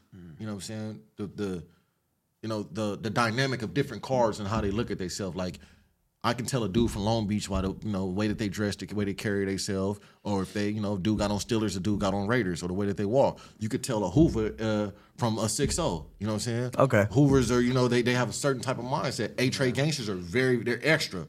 The only people that can match them is you know the 40s and the six O's with the extraness of it. You can tell a Bounty Hunter because they got that grimy like ugh, ugh, look, you know, and it's just that's You the kinda mind. know just from you're reading. there, You're, you this know is a psychological thing, Yeah. bro. Like you're studying people to survive. That's that. That's one of the most important fucking things you get from that place is you have in order to even like make your time doable. You have to fucking read people and so you become an expert at that. Right. Really, you know. And um, I went through that, and I looked, me and that dude ended up being coming close after that. He was like one of my main dudes, and now I'm here. I'm in survival mode, and to this, at that day in my life, I didn't understand. I was in still in an identity crisis. Still, I didn't know what a black man was. Mm. I didn't know how to shave. You know, I didn't know how to, you know, take care of my clothes. You know what I'm saying? I was running around acne full on my face, mm. no visits. You know what I'm saying? Once you leave YA and you go, it's like something happens. Like it's like the mm-hmm. universe sends something to you, a memo to your people and all your girlfriends. On that ride from you leaving from the county jail, YA, all that. Once you hit prison and that reception, it's like everybody in your life just start neglecting you. Like, oh, you're in prison now, so we don't even like everybody just poof. You know, that's what happened for me. No, Yeah, and same, no, I- same I happened see to me too. You feel, I feel like when you get to prison, people, or it's even you understand it. You're like, I, I am literally on my second part of this life journey. Right. Like you, you, it's a whole nother journey because you get there, and like I said, it's a whole fucking community there. It's people are living there. People grow old there. They die there. You know. right. Um, some of old age, some of, of violence, some of uh, whatever, and you realize you become isolated. That's it. Like there's no one cares about you. You're in there with strangers. It's very rare that you run into people that you knew from the street. At that point, county jail, I ran into teacher sons that were in there. you know, You said in the county? Fucking Yeah. Wild. That's crazy. for like random shit, and I'm in there fighting a kid, whatever. But once you go up there, um, you're like, all that's gone. Like no one even knows. You're running in a, let's say you land somewhere and it's majority people from Orange County, and you've never been to Orange County in your life. So you got to. So then now you know you're, you're trying to get to know who the fuck these people are and how they do and how, they, act. it, you know, it's definitely part of it. Um, okay, so you last how many years? Kind of like uh. So here's the thing. I know from what we chopped it up about that you you kind of um. Well, at what time? At what point in time did you your mind start gearing up to not get out, but just kind of like like you said, understand what a black man is, understand that there's a bigger fucking enemy here. in the cell with, with with that dude. Like he, you know, with my my homie Skimp from from Two P's. You know, he's still in there right now. But if I didn't get the structure, you know, New Delano was a SHU kick out yard from Pelican Bay. They sent Mm. all those dudes and kicked them out there, and there was a lot of structure there. You know what I'm saying? Dudes that had been there in prison for a long time and studied stuff. You know, he had did I think ten years in the SHU in the Pelican Bay SHU. Okay, so he was well You know read. Studied. exactly. So, and I just learned from him. Like I was hard at first. Like Mm-hmm. he was in there. He used to try to put me on the hot seat. I used to try to fight him. I tried to jump on him with a razor one time, all that, and he took me down, tied me up, and put me on a hot blanket.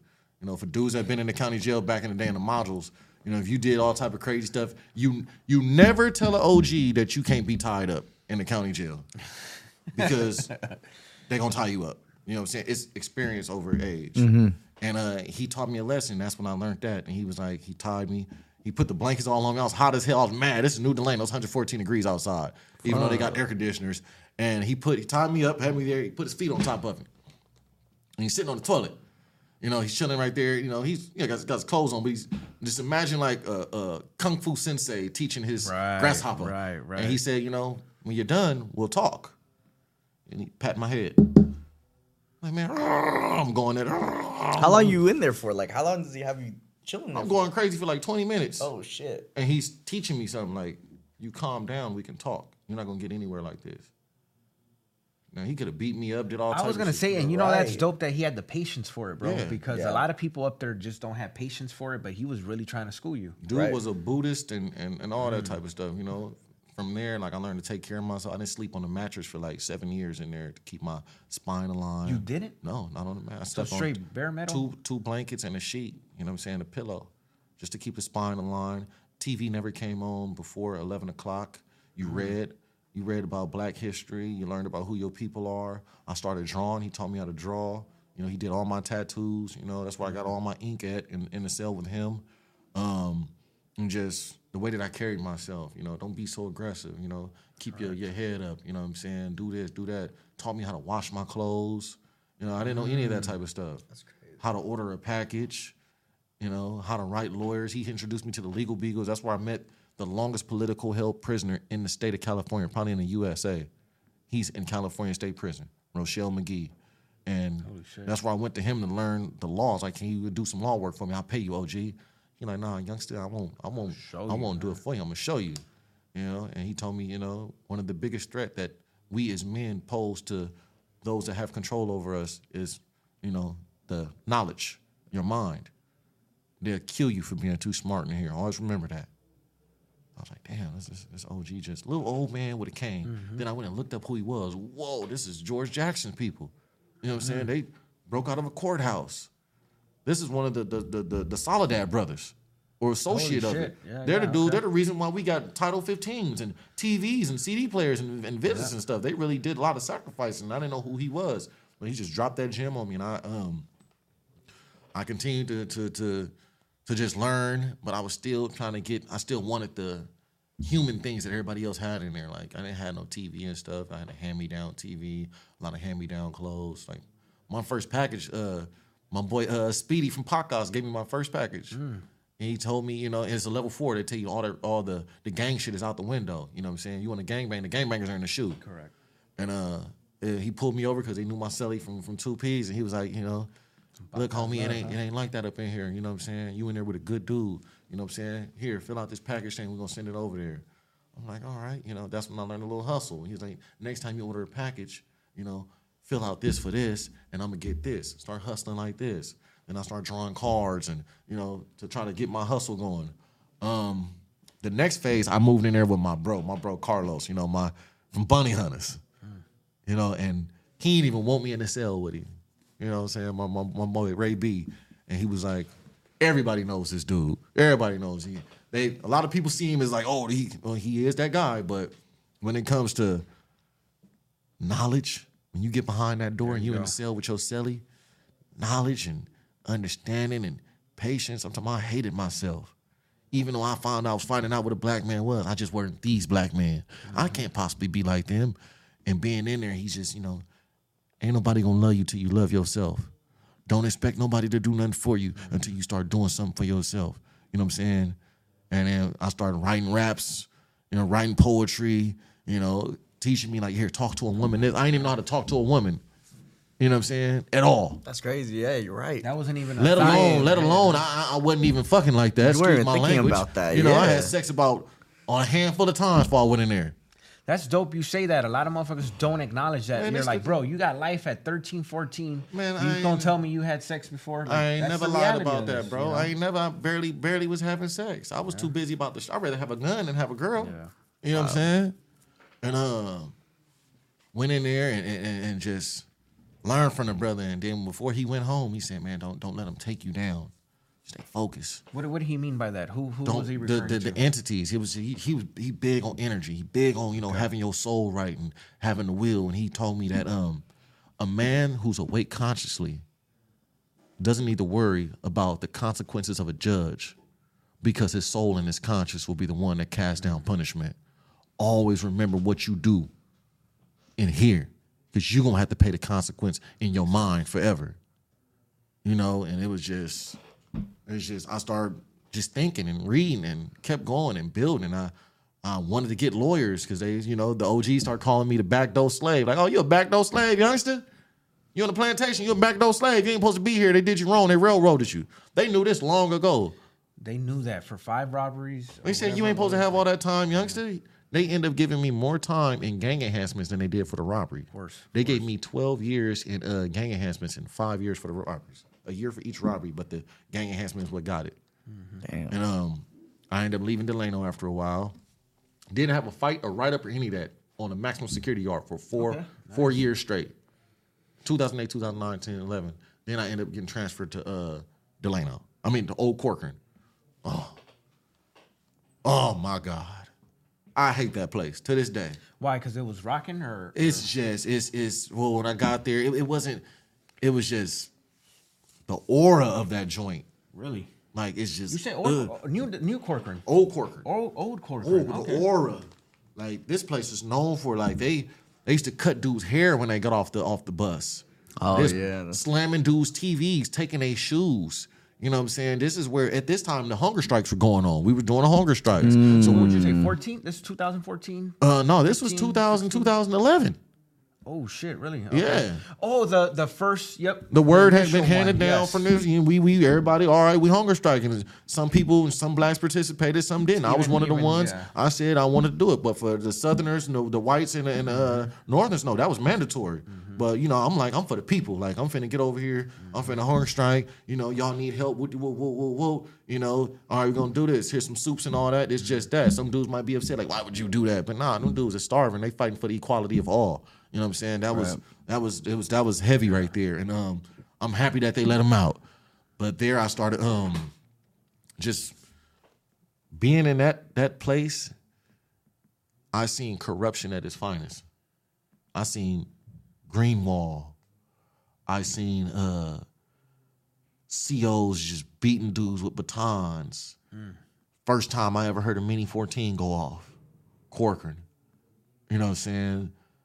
First time, like Corcoran, Delano was big, so when you seen stabbings go down, you know, you away and all that, you know, is is is is over there or is over there. Corcoran is so small because it's a gate in the middle. It's that small yard, it's yard over here, and they open it up in the middle to let you guys cross.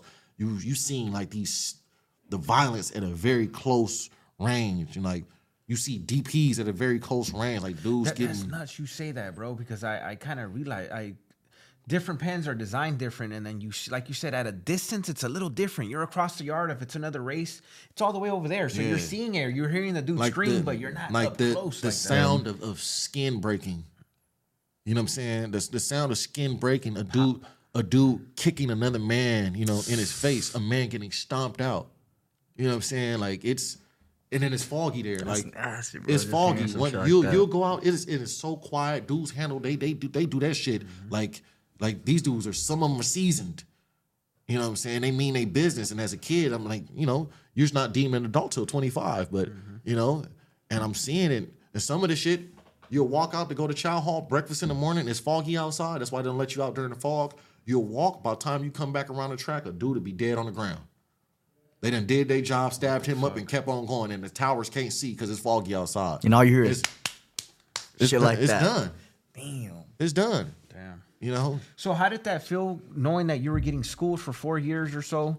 Um, your mind was kind of like starting to get to that point where you're just trying to be you, a solid motherfucker. You're getting educating yourself, and then having to kind of digress a little bit and getting thrown back in a, in somewhere where it's a little more active again. uh, you, you just you got no choice. you roll with the punches, huh? What I'm gonna do? I'm, I'm gonna go. I'm gonna go over there with the rapists and the child molesters. Yeah. Right. You know what I'm saying? What did you? Uh, so I want to kind of start getting to when you started kind of that. I mean, rehabilitation part. You know. I had um in the cell with my boy Skimp and, and in there with my boy uh, Ray B.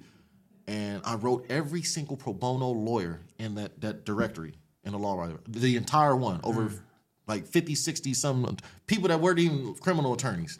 I did that. And I was just getting shot down, shot down, shot down, shot down. I'm talking about right. I was studying my case. I knew the illegalities of my case. I knew my sentence was illegal, and I just kept going, kept going.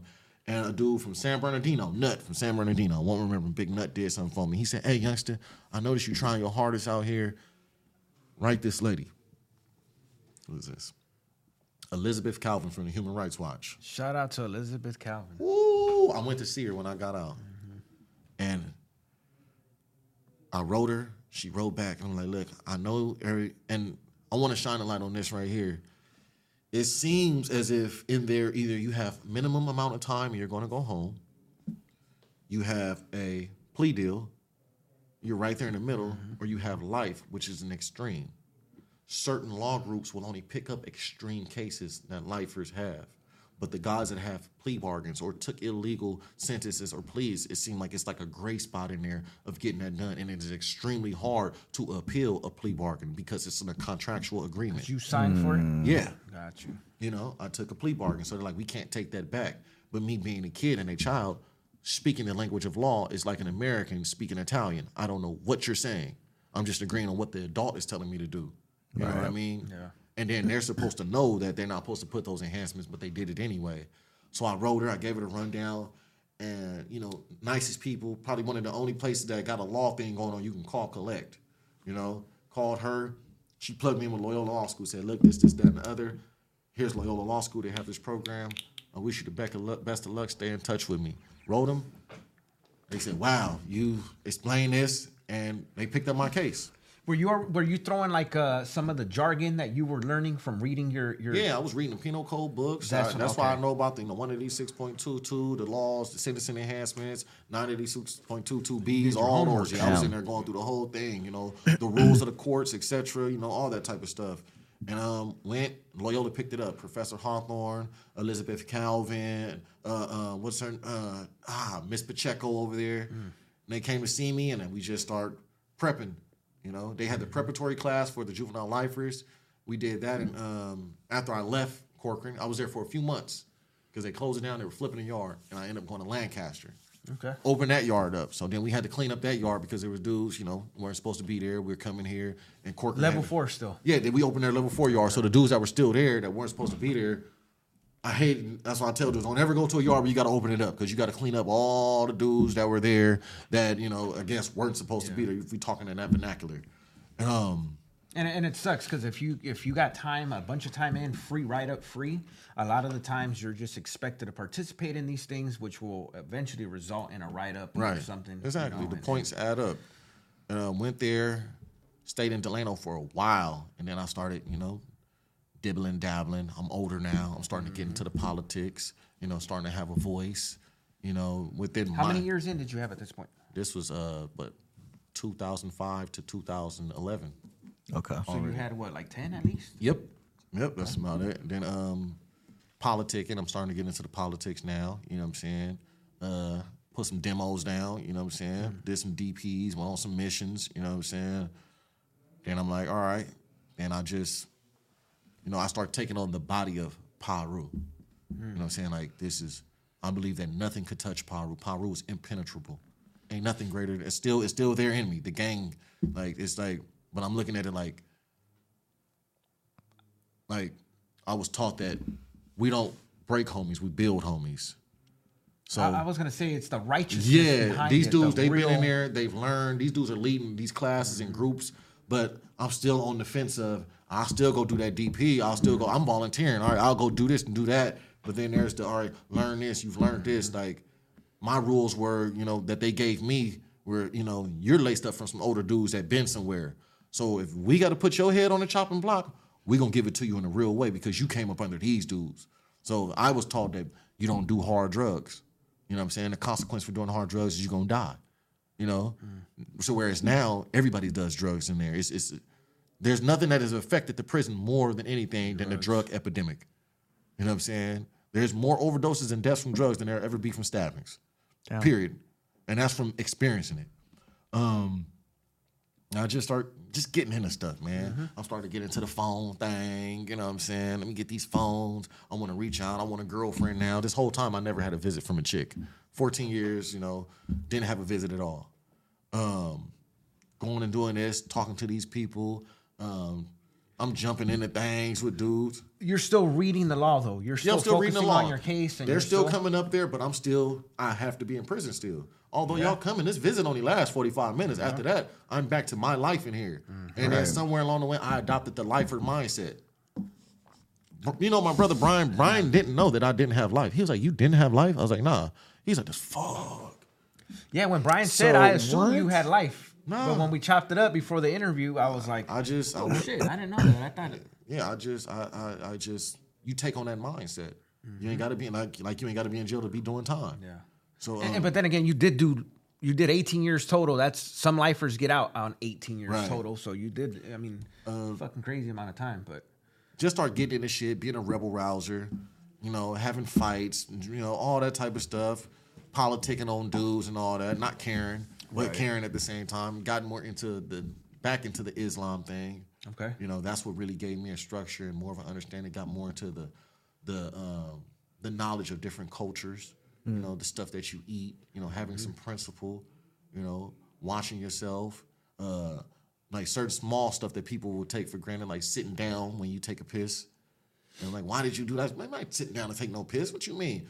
No, you don't want to stand up because when you pee, the water splatters and then you get everything in your cell covered with urine and that stuff backflashes on you. And if you're gonna do a prayer, you don't want urine on you. You're impure. You know what I'm saying? When you go into that prayer state. So just little small intricate stuff like that. And um I, That's dope interesting. Said that. People Yeah. trip out on that, and I tell them all the time, like, bro, you think about it. You're in a fucking small ass cell. If you don't have the bottom bunk, you're gonna f- eventually piss on this food some way somehow. Yeah. Like, come on, and then you wash clothes in there. You want to just just keep it nice and hygienic. Right. You know. And um, just kept going. Then I, I tried to pop at a staff one day. I'm like, man, I need to hustle. I want to get some money. I ain't got no job. I haven't had a job my entire time in prison. I'm working in the kitchen. I see the free staff. I slide up on him. I use the YA mental, mental uh, spin up. Spin him up. Here, let me get this. Hey, look, bring this in. He's like, oh, no, I don't bring phones in. All right, don't bring phones. I don't care about phones. I want tobacco. I didn't want drugs. I want tobacco. Tobacco sells more than anything. It outsells all that. Now I have the business mind state like I'm gonna do this. And the consequences aren't as It's severe. nothing. It's, it's, well, you might go do some extra duty. It might have you pick up rocks for fucking 70 hours. You know what I'm saying? Um, got that dude. That happened. He waited a week because he thought about it. You know what I'm saying? He thought about it. Well, was this his first time being approached? Yeah, it was his first even time, for and he, he and he was was, tryna, like, he was a rookie, but I prayed on him. I prayed on him Okay, with that so YA you've seen it. mentality. You really I seen seen I seen that he stayed away from the other officers. They would clown him and talk about him. You know what I'm saying? And he uh, slid up like, "What do you do, man? Oh, you know, I play video games. Oh, bro, you play games? Damn, you point on the Like, bro. You got a you got a like you got a girlfriend. Like, oh, you know, I ain't- I just you just sit at home, no girl. Say, look, bro, like I got some chicks that'll pull up on you, you know, blow your socks off. You know what I'm saying? What you talking about, champion? That's Like- crazy. Like, look, man, I could make you a millionaire within the next, you know, two years. And all you got to do is sit back and be a boss. I'm a worker. You want to be the boss? I'll make you a boss.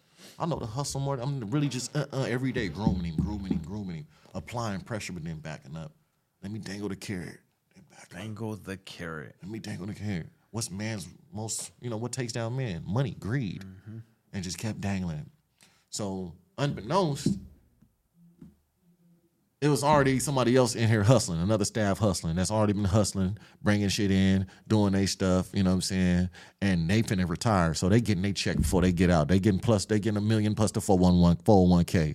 Um, so so you're working on on like the I'm CO working thing, on trying but to get the CO to bring some stuff in, but at Right. the same time, I don't want to get in trouble. Good, But I'm yeah. willing to take the consequence of getting this small write up. But I'm still going to Loyola's still work. coming up here to see Okay. me, and they're like, look, we want to get you prepared for the parole board. I'm like, man, I got a date. Fuck the parole board. You know what I'm saying? That's how I feel. Like you can get out earlier. SB 260, SB 261. Man, I met Elizabeth Calvin for the first time. The lady from USC that sat in over like 90 parole uh, board meetings. So we all in there doing the, the juvenile lifer thing. And they're like, well, you still have to go to that because you fit the bill for that. You have a lot of time in, and you know you're under that law. You can get resentenced. Right. Yeah. And so and then uh, what's that? 46 was getting passed. Or S, uh, SB 46 and them getting passed. Oh, and that even brought the, the severity of those crimes even one step Right. down to for more. 46, 47, all that. Um, went in there uh, and had the meeting, and they prepared. We got a prep for the class, and I was like, all right. Oh, Mieko Faley, that was another one of my lawyers when I first. She was the law student that was on my case, and um, I learned a lot, but I always felt. And it's nothing against them or anybody else, but being during during the circumstances of your life and going through this, you start to feel like a social experiment mm. like, why are y'all doing this? Mm-hmm. You know, you see the college students come in or they do tours and everybody's looking at the monkeys and the lions in the zoo. Mm-hmm. Everybody's standing at the door like, I don't want to be a social experiment. Like, mm-hmm. don't test this shit out on me. You know, like if you're not gonna get me out, why are you messing with me? Right. But I, something told me just believe in, believe in what they got mm-hmm. going on. They coming up here for free. They taking the time out. They came you know, to visit you. So I'm like, all right, I stuck with it. But I'm still popping at this dude because I mm-hmm. still got to eat up in here. You know, you do the, you do what everybody else do in jail. When you have y'all seen the meals, you know, you can't survive off that food in there. And then you want the TVs, you want the packages, you want to be able to take care of your mom and send certain stuff out there. You want the shoes and all that. You don't want to look all dusty because everybody gonna clown you, and clowning is gonna lead to a fight. You know, so it's like start selling heroin, start selling crystal, start smoking weed. Cause I'm not gonna sell that. You know, like I'm a weed activist. Like let me smoke, and um,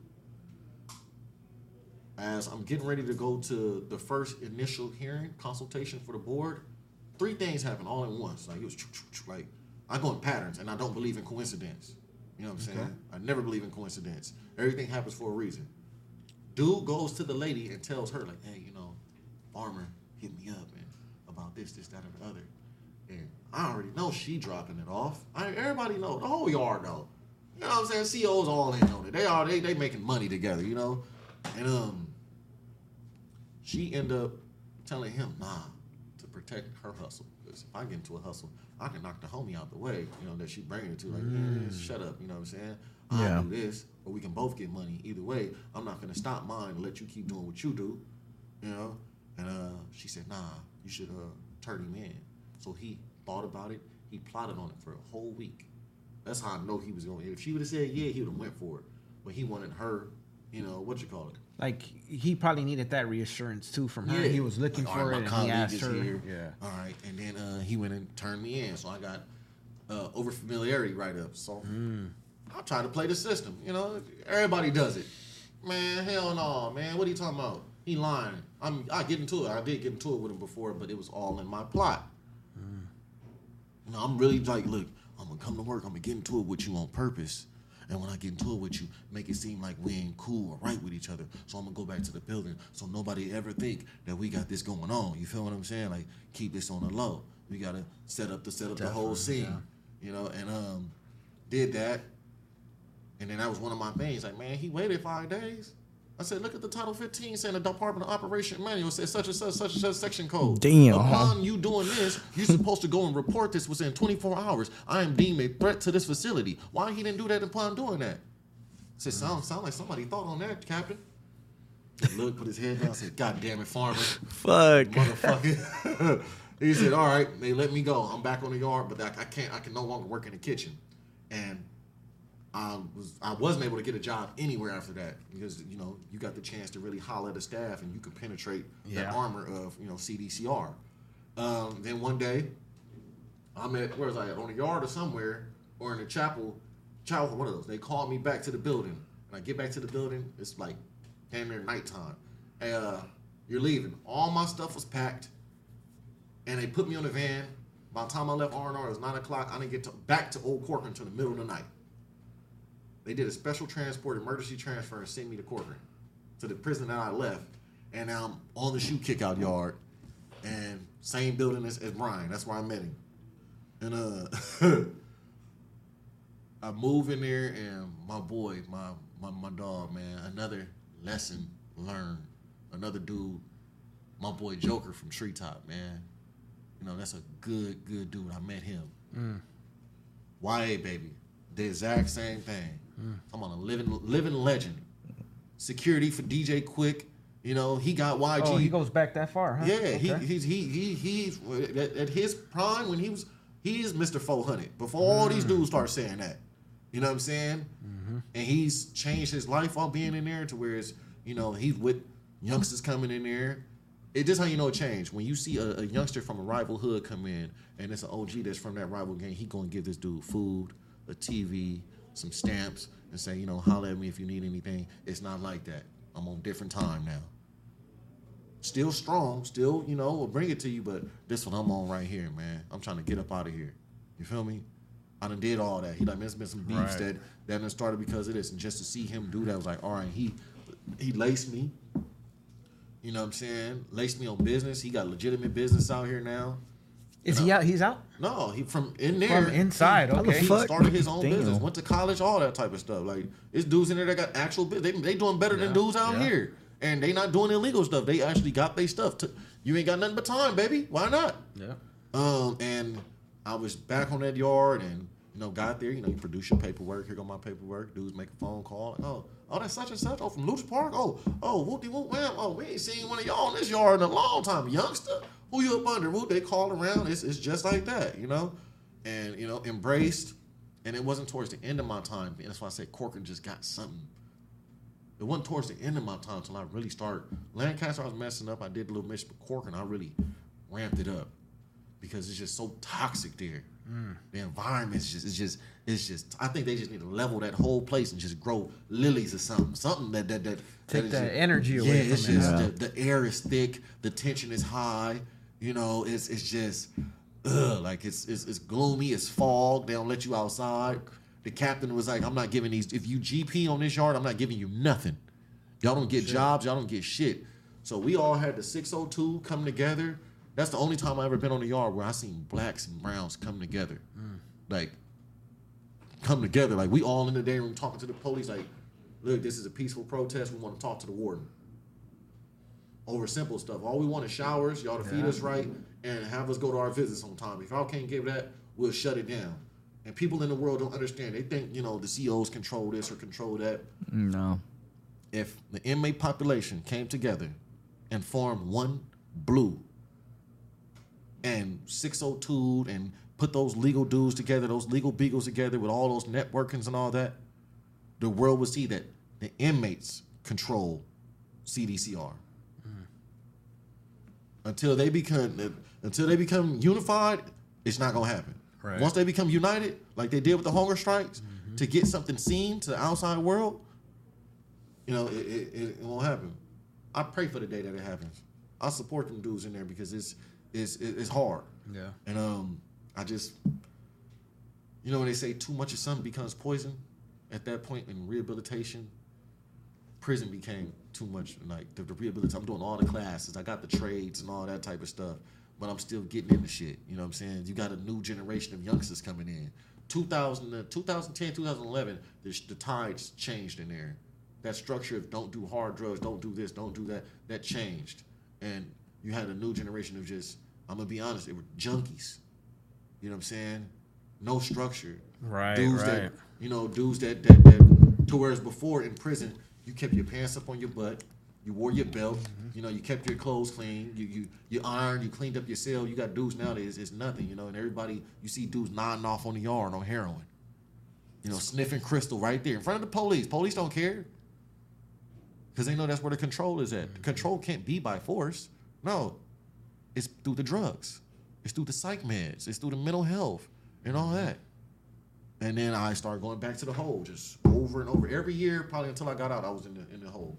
Or, you know, had some type of temporary SHU thing going on or something like that. Um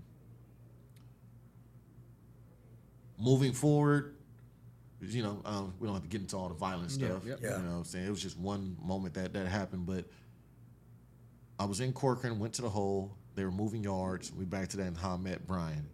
Now you see how all that came. You know, what I'm saying before the dogs, all that I had to go through all that shit just before I found my peace amongst insanity.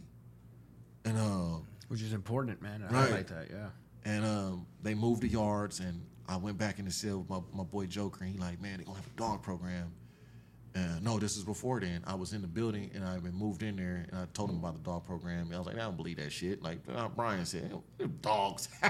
Ain't nobody gonna do that. They gonna do it. Hey, He might eat the dog over there. You know what I'm saying? Homie be tripping. Right, you know, right. but I was like, all right, I signed up for it. Then I moved in there, and you know, my homie was like, "Man, you know, stay over here. You know, it's cool. You want to go? You sure?" And I told him, "You know, I I ain't gonna stay in the cell with you because of what Mm-hmm. you got. I came in the cell with you because you're my homie and my friend. You know, you done taught me a lot and helped me out a lot. So I went over there and I moved in there, and you know, all the guys moving to the pod we have right there. There's lines and dog program, and um, see this goddamn Brian again. Now Brian is is is is is like like Bigfoot. It's it's some rare shit going on. You're white, you're a Southsider. You sing Tupac, Eminem. you dress like a cholo, got the pants up to the thing, hair slicked back with the palm cone, but you popping it. You can play basketball. You know, like, Oh shit. what the fuck is going? The boy can ball. He's hybrid, bro. Then He's you, a hybrid. You like, you like, what the, what is this? This dude is like, Mm-hmm. what the hell? So I'm like, all right. And then we put us in there. So you got to talk to everybody. Everybody's teamed up. So positive change has this curriculum where it's, in order to enter the program, you have to team up with the opposite race to create unity. shit. Yeah, to create unity within the prison system. Gotcha. A lot of people don't know this, you know. And um, they ask you a bunch of questions like, have you had this, this, that in the past, and all this. There's a lot of stuff that can get you kicked out of that program. But what makes this program unique amongst other dog programs in the prison system, there's another program that you, none of us to this day that participate in that positive change program, we can never get into that program. Positive Change is the only program that in the United States, probably the world, that has went to a maximum security prison and given guys dogs. The only one, the only time that has ever happened. When when when uh, Brian mentioned it, that's the first thing I said. I was like, bro, that that sounds unreal that they would allow that. You know what I mean? Right. Hell yeah. But uh, I can imagine just having the presence of those fucking animals there, fucking man's best friend. How when he was mentioning like you could feel the the ease, Yeah. the tension ease up. I'm like, bro, I can imagine Man. like that's something unheard of. Right. You got Look- little look- animals in look there. what a dog can do here, brother. I, there's a dude went in there 30 years. He went to the parole board. 30 years. You know, been down since he was a kid as well. He was in that program. Mm. And he went to the parole board and he, he- they shot him down. Now the dog kennels were right here in R and R. Then you got to go to the back, and he came back on came back to the yard, and before he can even get to the building, he sat down right next to the to the gate where the dogs was, and he just sat there. And I'm looking at him like, "What's up? You know, what's what's going on, Dreamer?" He let me, you know, I got shot down. You know, they they not letting me out. Right. And um, but he was smiling. He's like, you know, I'm, I'm, I know I'm gonna die in here. You know, I, I'm not gonna get out because he didn't even prepare when he went in there. He wasn't prepared. He just went in there with his, his yard boots on. And he was with that dog, and he said, you know, I'm just chill with my baby. You know what I'm saying? There's, mm-hmm. Yep. You got to Yeah. give people some type of hope of mm-hmm. something. And maybe his hope was, you know, I'm able to share love and this is the only freedom that I'm gonna get right here. And if I could train this dog with all the goodness that I have in me, and this dog goes out here to a family, that's a piece of me that gets to go to society when me, I could never go. Cause they invest, we invest our souls in this. You know what I'm saying? This ain't no business where, you know, you can just shut down and say, you know, I don't have to, you know, do anything or I can done done you robotic. Nah, these are living, breathing things. This is nature. Yeah. And he took that and I was like, damn, you know, like, but before the program even came, you know, I met Brian, all the guys met each other. You know, it's still a little tension because dudes ain't ever like, my partner at first that I Been that had, close, huh? yeah, Yeah. he ain't ever, you know, he said, I ain't never talked to blacks before. I'm from Oxnard. You know, I'm out there. Like, I'm, I'm from uh, Point Winini, whatever that is, or something out there. Like, we, you know, you know, they they dress different. You know, they old school cholo now, to where it's LA now. You know, we, you know, hip. You know what I'm saying? They Right. got the old school vibe. Um, became close with this dude. You know, had the dogs in there, but before we even had that happen, I got hit with a crazy blow. So we're in the building. The dogs are supposed to come within the next two weeks. IGI comes runs to the building early in the morning. All 15, 20 staff come in there. They with them. They pull me out. Grab me by my ankle. Shh. I'm waiting for the dogs to come. I'm in the dog program. Pull me by my ankle. Shh. Pull me out. Lock me up. Put me in the shower. Search the cell looking for knives. Um, cuff me up. They go over there to another dude. We don't. I. We not even from the same place. They snatch him up. He from Sacramento. One of my homeboys. Snatch him up. Pull him out the same way. They take us to the back. They put us in the bag. They take us to the hole. We back there. I'm like, what we back here for? Like, what are you talking Right. about? We in the like, I'm finna go to the dog program. The brother just got married. Like, we in the cell together. I'm like, man, don't say nothing until we get to the back. I tell, hey, let's, let's get our 114, uh, 114D. Give me my lockup order. Uh, because you got to show it to the back when you get back there with the fellas. You know, like, all right, we ain't telling, and I want to know what I'm back here for. We get back there, like, yeah, we um, we going we're trying to charge you guys with conspiracy to attempted murder on the police. What? Fuck. I said, man, the fuck you talking about? Conspiracy, attempted murder. So they, some jackass, went and wrote a kite, a full page letter, put it in the. This is how easy it is to get somebody kicked off a yard in there.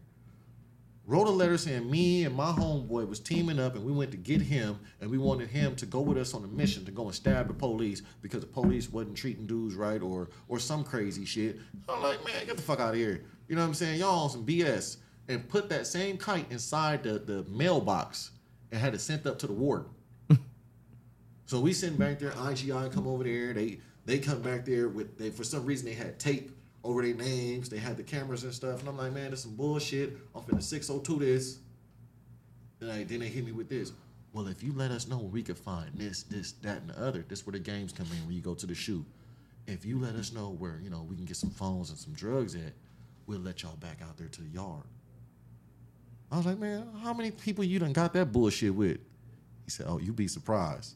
That's nuts, man. So then you think of the rate of dudes that are hooked on drugs, and when they go back there to the SHU, there's no drugs back there, and they're kicking, and ain't nothing like a person that's kicking dope. They do anything Oh, to get they'll that do next anything hit. to get so back, huh? CDC has went and got Suboxone now. they offer that now? On the, They on the- give it to you, dudes. Man, dudes in there selling Suboxone like it's way. That's the new drugs. Just like they did with weed. The feds said, look, if y'all gonna be selling drugs, we better have in on it too. Now we get the tax y'all for it. So they went, so they, you kicking, right? All right. I got Suboxone. Tell us what we want to know. You get Suboxone. You ain't got to go back to the yard. See, that's some cold Yeah, stuff. That is cold, That's bro. fucking dirty, bro. That's the games that's played. So I'm like, nah, we ain't doing that. I tell the homie, come over to the cell. We in the cell. I write it up.